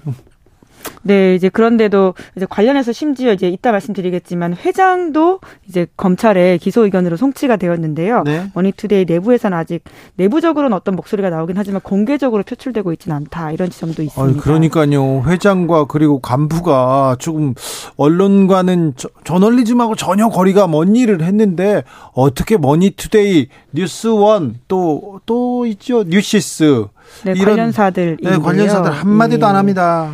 네, 여튼 이제 김만배 부국장도 지난 24일 날 구속 기한이 만료가 돼서 풀려났고요. 법원에서 구속 기간 연장하지 않기로 결정했습니다. 네. 그럼으로써 대장동 일당이었던 유동규 전 성남도시개발공사 사장 직무대리 그리고 남욱 변호사 이런 사람들과 함께 모두 석방됐다라고 할 수 있는데요. 출소하면서는 언론과는 인터뷰하지 않겠다라고 밝히면서 다만 재판에 성실하게 임하겠다라는 취지의 이야기를 하긴 했습니다. 자, 재판에서 좀 새롭게 아, 내놓는 진술이 있습니까? 지금 남욱 변호사가 계속해서 이재명 대표에 대한 폭로를 이어가고 있는데 아, 들었다. 전원입니다. 거의 대부분 김만배한테 들었다. 그런데 김만배가 어떤 얘기를 하는지 잠옷 궁금하거든요. 네, 이제 그러다 보니까 전원 진술이라고 하는 것은 아무래도 당사자의 이야기가 굉장히 중요할 수밖에 없거든요. 당사자가 저가 제가 안 했어요. 그러면은 뭐 이거는 증거로 받아들이기 거의 어렵거든요. 네, 이제 검찰에서 했던 진술은 증거 능력이 없지만요. 법정에서 했던 진술이 증거 능력이 있습니다. 그래서 이제 아무래도 김만배 전 머니투데이 부국장이 법정에서 어떤 이야기를 할지 더욱더 주목되고 있는데요. 아직까지는 특별하게 입을 열고 있지는 않은데 또 앞으로 재판에서가 더 지금 주목되고 있는 상황입니다. 50억 클럽에 대해서는 좀 얘기를 합니까? 네, 그 부분은 검찰 수사를 좀 더 저희가 집중적으로 이야기를 해야 될 것 같은데요. 지금까지 이제 박수영 국민의힘 의원이 50억 클럽 멤버라고 해서 지난해 공개한 바가 있거든요. 네. 박영수 전 특검, 권순일 전 대법관, 곽상도 전 의원, 김수남 전 검찰총장, 최재경 전 민정수석, 그리고 머니투데이 사주인 홍선근 회장 이렇게인데요. 최근에 이제 경찰에서는 홍선근 머니투데이 회장을 검찰에 넘겼습니다. 혐의가 김영란법 위반이라고 하는데요. 김영란법이요? 네, 그러니까 부정청탁 및 금품 등 수수에 관한 금지 관한 법률이라고 해서 50억 원을 김만배 전 부국장이 홍선근 회장에게 빌려줬다. 그것이 이자 없이 빌려준 게 문제다. 라고 하는 것입니다. 이제 아무래도 이제까지는 이것이 뇌물이거나 혹은 부정한 돈이 아니냐라는 의심들이 컸었는데요. 당사자들이 해명하기로는 돈을 빌려준 거다. 그리고는 갚았다라는 이야기를 하고 있습니다. 그리고 또 차용증 같은 것들도 내세웠는데요. 이자율이 거기에 명시돼 있다라고 전해져 있는데 딱히 이자를 지급하진 않았다라고 합니다. 네. 그러니까 50억 클럽에 대해서는 수사는 뭐 지금 한 명, 예. 진전이 안 되고 홍선근 머니투데이 회장한테 돈 빌려줬다. 돈 거래를 가지고 김영란법으로 가장 약한 걸로 이렇게 살짝 걸었네요. 네, 우선 아직 검찰에서도 최종 기소한 건 아니고요. 경찰 수사가 검찰로 넘어갔다 아, 이렇게 보시면 됩니다. 뭐 언제까지 할 거예요? 이게 무슨 뭐 한약 그 한약 끓여내는 것도 아니고 우려내는 것도 아니고 지금 언제까지 이거 아 이렇게 수사 아, 열심히 안 합니까? 네, 한약도 이렇게까지 오래 끓이진 않을 것 같긴 한데요. 그렇습니다. 이 작년에 드러났던 이제 관련된 사실들입니다. 네, 작년인가요? 재작년인가 작년이죠? 네. 예. 그때 검찰 수사는 뭐 진전이 없습니다. 50억 클럽에 관해서는요. 다음 뉴스는요? 네, 공수처가 유성 씨를 보복 기소한 검사들에 대해서 무혐의 처분했습니다. 이런 검사들이 처벌을 안 받으면 누가 받습니까? 네, 이제 그렇기 때문에 공수처의 수사 능력이라고 하든지 수사에 대한 의지가 부족하다라는 비판과 지적이 나오고 있는데요. 네, 비판합니다, 공수처. 네, 사건 관련해서 좀 더 설명을 드리자면요. 유성 씨가 간첩 사건으로 무죄를 받자 검찰에서 추가 기소했습니다. 외국한 거래법 위반이라는 것이었는데요. 이 사건이 검찰이 수사권으로서 보복했던 사건이다. 이렇게 법원에서 결론을 내린 바가 있거든요. 예. 그러니까 이제 수사권 가지고 보복하면 깡패라는 얘기를 윤석열 대통령이 했죠 검사 시절에. 네, 본인이 그렇게 이야기한 바가 있어서 보도가 나와서 꽤 화제가 됐었는데요. 이제 물론 이제 기소까지 했기 때문에 수사 기소 관련된 모든 부분들이 일종의 보복이다 이런 지적들이 있었는데요. 어떤 검사들이 수사를 받았습니까? 네, 이제 수사를 사실은 받았다라고 보기 힘든 상황입니다. 왜냐하면 서면 조사만 일부 있었고요.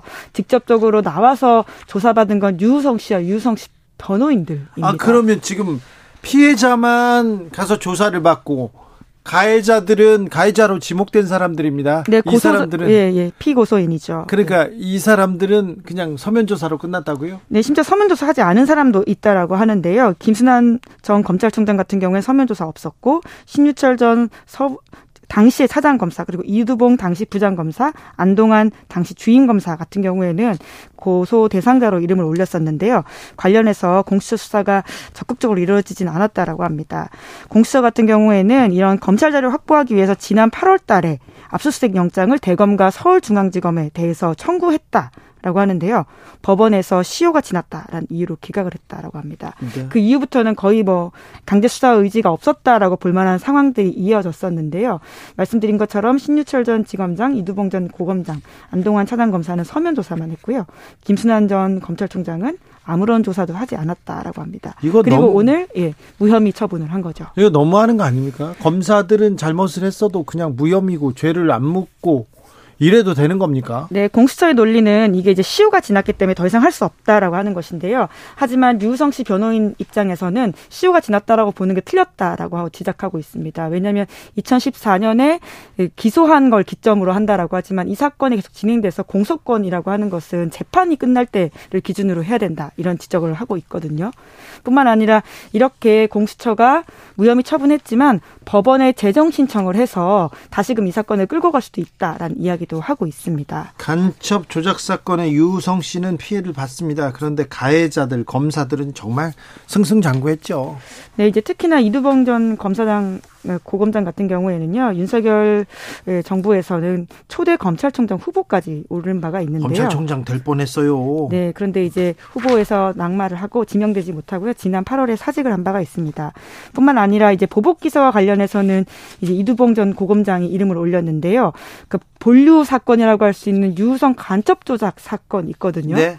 이 사건의 이시원 전 검사 같은 경우에는 현재 대통령실 공직기관 비서관으로 네. 근무하고 있습니다. 네, 간첩 조작 검사는 대통령실 비서관으로 맹활약 중입니다. 네, 물론 본인은 국정원에 속았다 이런 입장을 계속 유지하고 있긴 합니다. 속았으면요 바보입니다. 제가 그 그거는 네 제가 네. 잘 압니다. 네.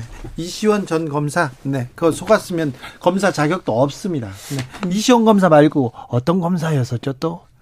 행관? 최행관 검사였나요? 아, 그분은 이제 재판을 진행하는 네. 공판 검사였고요. 알겠습니다. 수사 검사는 아니었습니다. 알겠습니다. 예. 이시원 전 검사는 제 주인 검사이기도 했어요. 그래가지고 제가 잘 압니다. 네.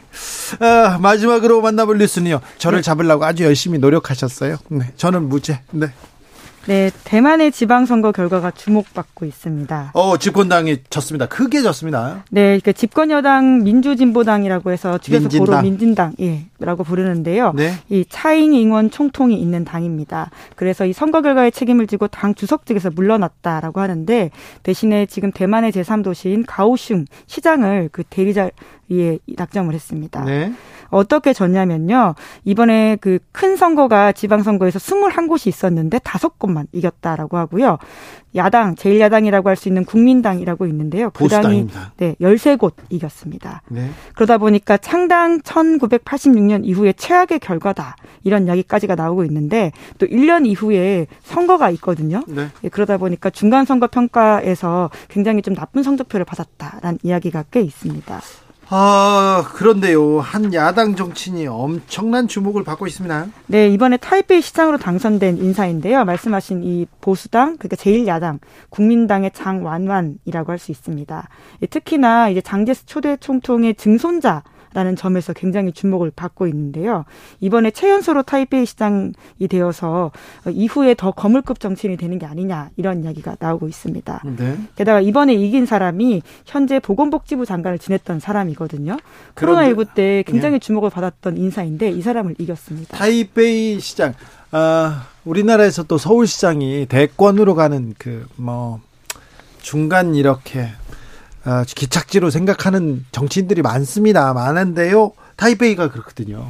네, 뭐 한국도 서울시장이었던 이명박 전 대통령이 대권 가도를 살렸고 이런 네. 것들이 있기 때문에 아무래도 이제 정치적 체급이 올라갔다 이렇게 볼 수 있는데요. 뿐만 아니라 이제 대만 이번에 선거 같은 경우에는 대중 정책이 어떻게 될 것인지 때문에 더욱더 전 세계적인 주목을 받고 있습니다. 특히 최근에 이제 펠로시가 대만을 왔 왔다 가면서 동아시아의 안정과 관련돼 있는 대만 이슈들이 굉장한 주목을 받고 있거든요. 네. 그런데 지금 집권당 같은 경우에는 굉장히 이제 중국과 각을 세우는 정부 정당이라고 할 수 있고요. 그리고 야당 그러니까 이번에 크게 이겼다라고 하는 당 같은 경우에는 상대적으로 이제 중국과의 관계에 있어 가지고는 우호적인 편입니다. 이제 그러다 보니까 앞으로 대만이 어떤 식으로 대중관계 또 대외 정세에 있어 가지고 입장을 취할 것인지도 굉장히 큰 관심을 가지고 있는 이슈입니다. 네. 음, 월드컵의 나비 효과로 지금 중국은 어떠, 어떤 선택을 할지 시진핑 반정부 시위, 반 시진핑 시위가 어떻게 또 번질지, 대만은 어떻게 변화될지, 우린 좀 자세히 알아야 됩니다. 네. 기자들의 수다 시사인 김은지 기자와 함께 했습니다. 감사합니다. 네, 고맙습니다. 교통정보센터 다녀오겠습니다. 임초희 씨.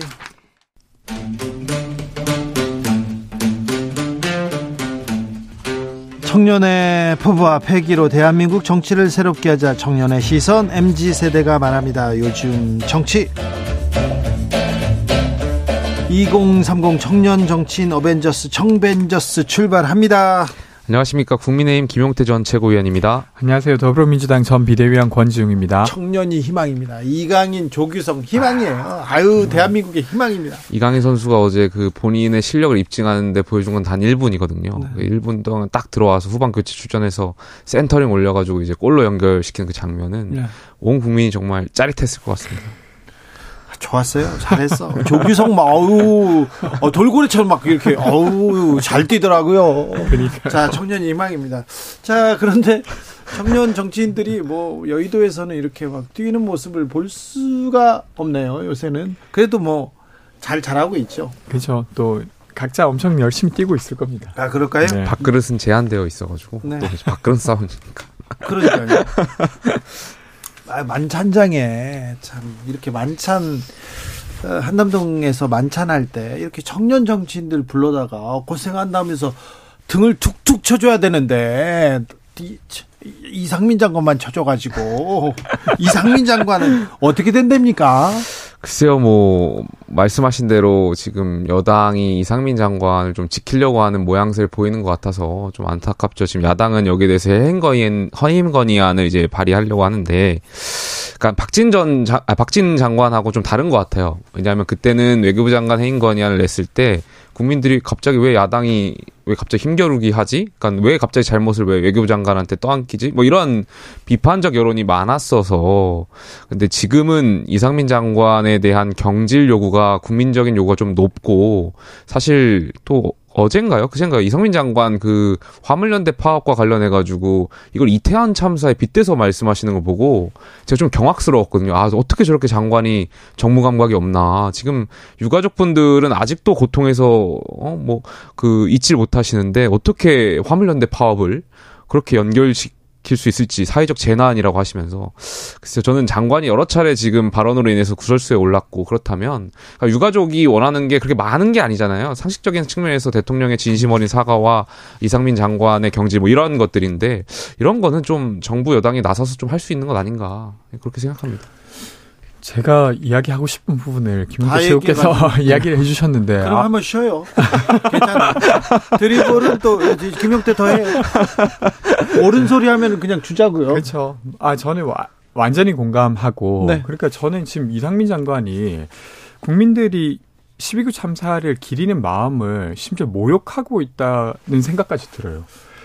그러니까 지난 그 화요일 날 12구 참사 유가족분들이 기자회견을 하면서 저는 어, 이상민 장관이 대비 대응하지 못해서 참사를 막지 못했을 뿐만 아니라 수습을 하기는커녕 막고 있다는 생각을 하게 되었는데 그 이후에 유가족 분들의 어떤 진술을 보면 정말로 그런 것 같아요. 그러니까 어쨌든 이상민 장관의 지휘하에 이루어지는 공무원의 어떤 행동 중에 네. 유가족 사이에 연락처를 주지 말라는 교육을 받았다라고 증언한 공무원이 있다고 하지 않습니까? 그러니까요.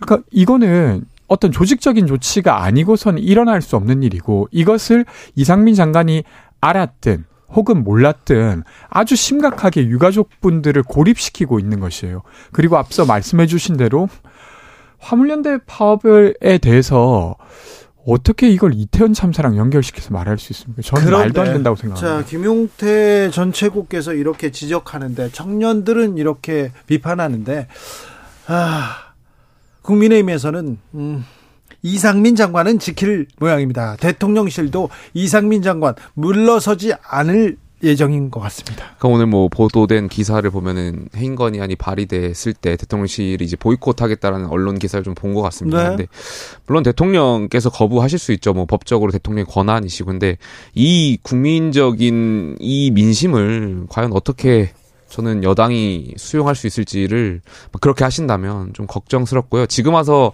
대통령께 좀 아쉬운 점이 있다면 이 참사가 발생하고 그 있어서도 안 될 일이었지만 112 상황실의 그 잘못된 대응들이 언론에 보도됐을 때 대통령께서 정말 행정 수반으로서 대통령 개인이 잘못 있었다는 것이 아니고 내각을 총괄하시는 분으로서 공식적으로 국민께 사과하고 또 그때 국정서, 국정조사를 먼저 수용하겠다고 말씀하시고 장관을 경질했더라면 그것이 국민들께서 원하는 윤석열 대통령의 모습 아니었을까 그런 좀 아쉬움이 좀 있습니다. 그런 얘기는 좀 안 나왔나 봐요. 이번에 한남동 만찬에서 그런 얘기는 안 나오고 한남동 만찬 이후에 아, 지금 전당대회 언제 하는지, 당대표 어떻게 뽑는지 그 얘기가 계속 나오나 봅니다. 당내에서. 그러니까 뭐 지금 한당 그 여당 지도부와 대통령과 이제 만찬에서 뭐 정치적인 얘기가 오가지 않았다라는 것이 언론 보도를 통해서 나오고 있지 않습니까? 네.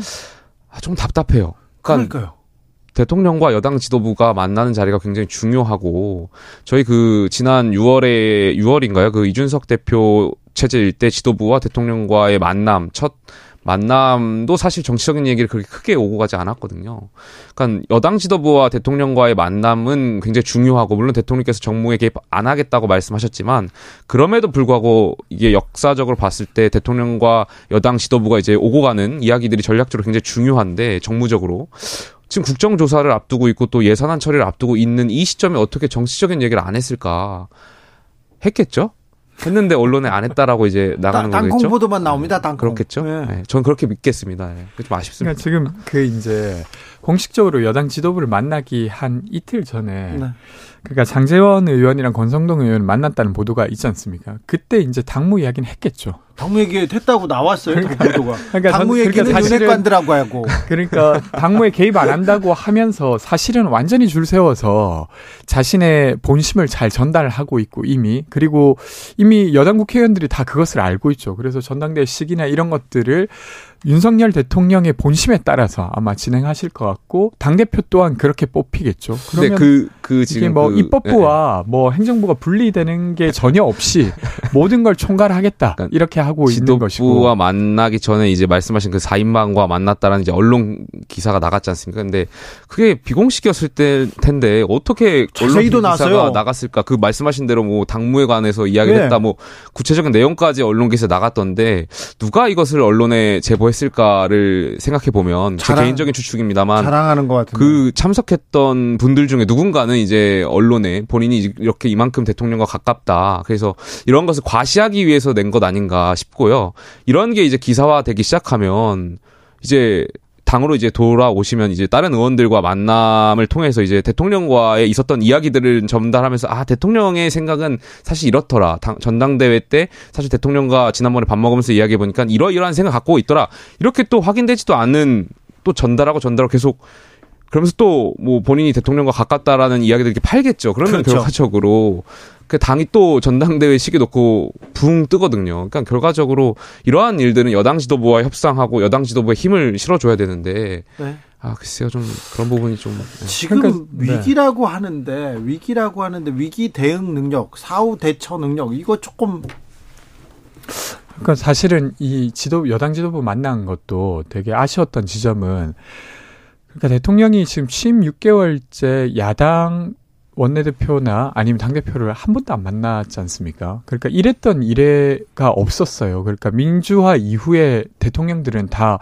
박근혜 대통령이나 이명박 대통령의 경우에도 한 두 달 이내로 야당 지도부를 만났었는데 이번에 아예 안 만나고 있고 게다가 메시지도 엄청 강하게 사실은 국회의 어떤 야당을 되게 비난하거나 아니 무시하는 메시지를 계속 해왔지 않습니까? 그러니까 일단은 아주 무책임하다고 생각합니다. 그러니까 행정부의 수장이라 하더라도 입법부와의 연계를 통해서 국정을 이끌어가야 할 책임이 있는데 그 책임을 일단 방기하고 있고 근데 또 여당 줄 세우기에는 엄청 열심히 돼요. 그렇죠. 시간 내 가지고 부부 동반 모임도 하고 뭐 내가 권성동을 통해서 이야기하고 있다. 장재원을 통해서 이야기하고 있다. 아주 공식적으로 메시지를 내고 있죠. 근데 그거는 대통령이 낸 게 아니고 아, 제 생각엔 아마 그 측근들 4인방 중에 누군가가 내세운 건 아, 아닐까. 저는 일단은 부부 동반 모임을 한 이상 이것이 당연히 알려질 거라고 그러니까 생각하고 그것을 통해서 지금 통치하고 있다는 생각 점이 듭니다. 여소 야대 상황이니까 말씀하신 대로 당선되시고 나서 야당 지도부와 이렇게 만찬을 통하고 좀 어떤 라포가 형성되어 있었더라면 지금 여소야대고 말씀하신 대로 국정조사라든지 예산 처리 앞두고 지금 어려운 상황에 뭐 박홍근 원내대표 불러서 만찬에서 예를 들면 다른 야당 의원들 불러가지고 뭐 형님 동생 잘 하시잖아요. 그게 또 대통령 리더십이고 아, 이상민 장관에 대한 대통령의 생각을 또 이렇게 말씀하시고 선 수습 후 사퇴를 이렇게 여러 차례 말씀하셨으니까 아, 사퇴가 아니라 책임지는 모습을 그러니까 이러한 것을 야당 의원들과 식사를 하면서 좀 이야기를 하고 하면 정치적으로 이제 정쟁을 흐르지 않고 좀 잘 마무리될 수 있는 건데 지금 그렇지 못하고 있잖아요. 그렇죠. 그러니까 그렇게만 해줬어도 예를 들면 박홍훈 원내대표님이나 아니면 이재명 대표만 만나줬어도 풀 건 풀고 싸울 건 여전히 싸워야죠. 근데 그걸 한번 안 하는 거예요. 아, 저 네. 윤석열 대통령이 정치에 입문한 지도 짧지만 그 전에도 정치나 정무 이런 걸 싫어했어요. 판단 그런 얘기 나오면 아유 싫어했습니다. 그러니까 한 예로 저희가 권지용 비대위원이랑 이렇게 패널로 만나서 싸우기도 하고 하지만 방송 끝나면 사실 뭐 술도 한 잔 하고 하거든요. 그러면 그렇죠. 형 왜 그래 뭐 하면서 그때 왜 이렇게 공격했어 뭐 이렇게 이렇게 농담으로 사석에서도 하거든요. 그러면서 조금씩 조금씩 네, 그 간극을 건데. 메우는 거죠. 그러니까 예를 들면 그 이제 공식적 입장이야 전체 집단적 총의를 통해서 결정하겠지만 최소한 상대방이 왜 그렇게 생각하는지는 알아야 공통적인 것은 해소하고 다른 것들은 계속 대결로 놔두고 이렇게 진행되는데 그것을 안 하니까 대통령으로서는 협치에 있어서는 거의 빵점에 가까운 거죠. 생각이 다른 사람들, 다른 사람들을 설득하고 그를 통해서 이렇게 생각의 차이를 좀 메워야 되는데 그 부분은 조금 아쉽습니다. 많이 아쉽습니다. 김한수님, 국민의힘이 국민을 위한 정당입니까? 아니면 윤석열 대통령을 위한 당입니까? 이렇게 물어보고요. 0013님, 문책 받아야 할 장관이 화물연대 파업 대응에 강경한 목소리로 전면에 나서더라고요. 책임은 안 지고 권한은 행사하겠다는 심사는 무엇일까요? 대단히 죄송한 말씀이지만 후한무치 극침이다 이렇게 얘기합니다.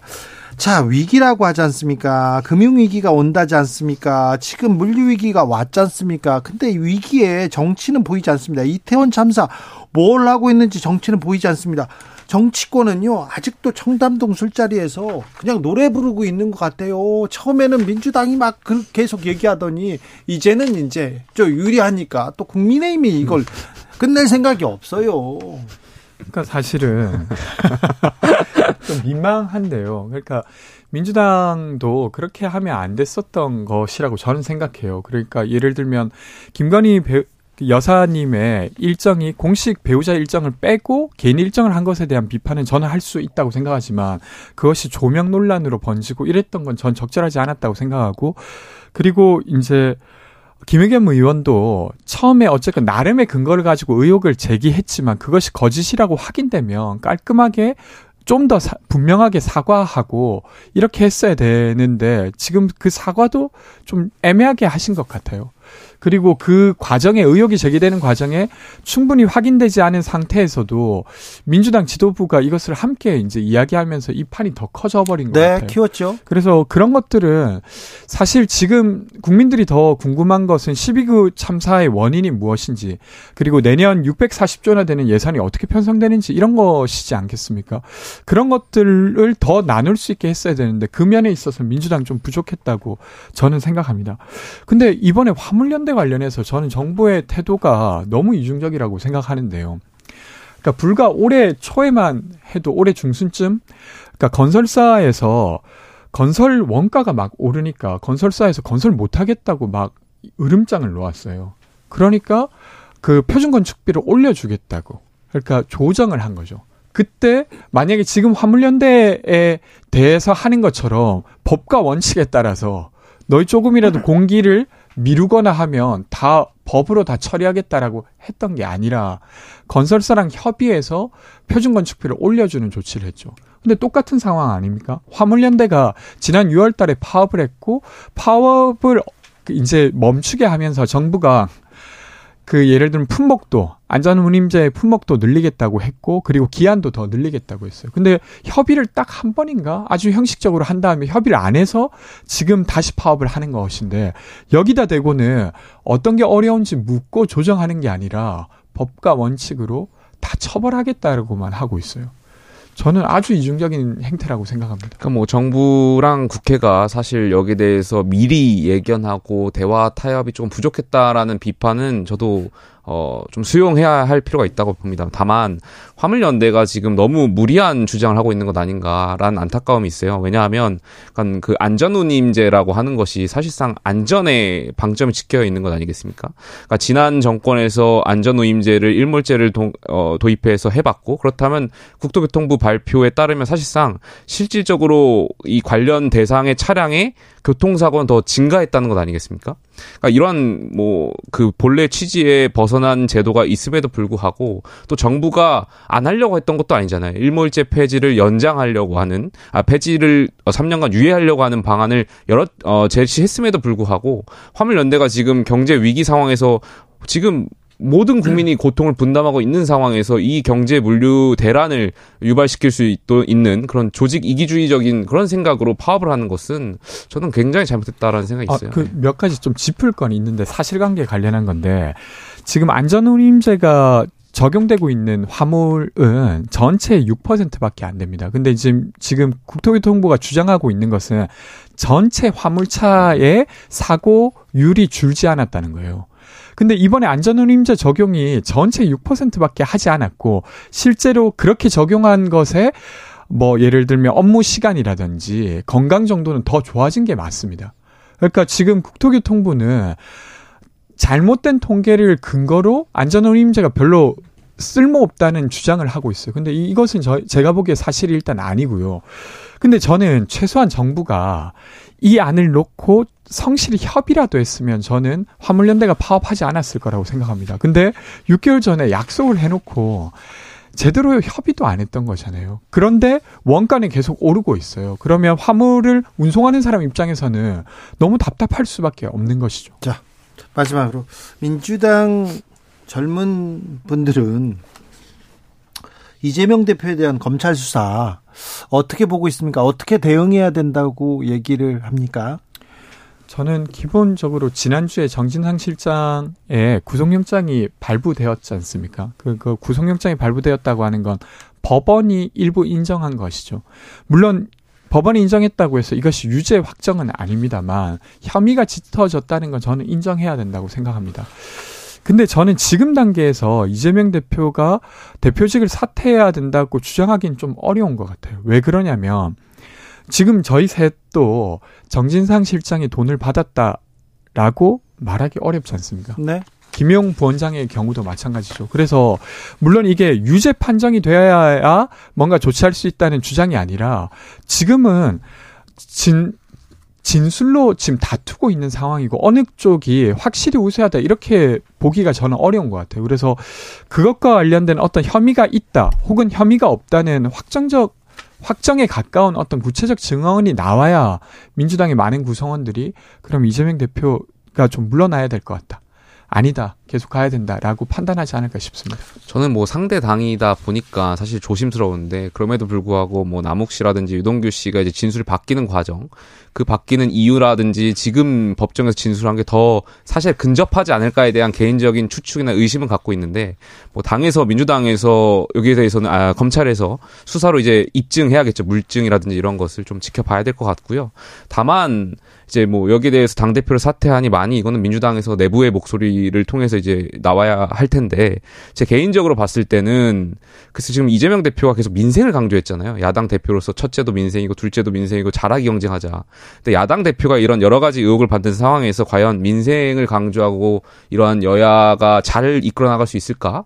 저는 어려울 거라고 보고여지거든요. 사실 자, 계속해서 정쟁으로 이어질 거라고 보고 수사가 계속 확대되고 여러 차례로 여러 가지 의혹들로 확대되면 그렇다면 민주당에서 자체적으로 좀 그런 목소들이 많이 나왔으면 좋겠습니다.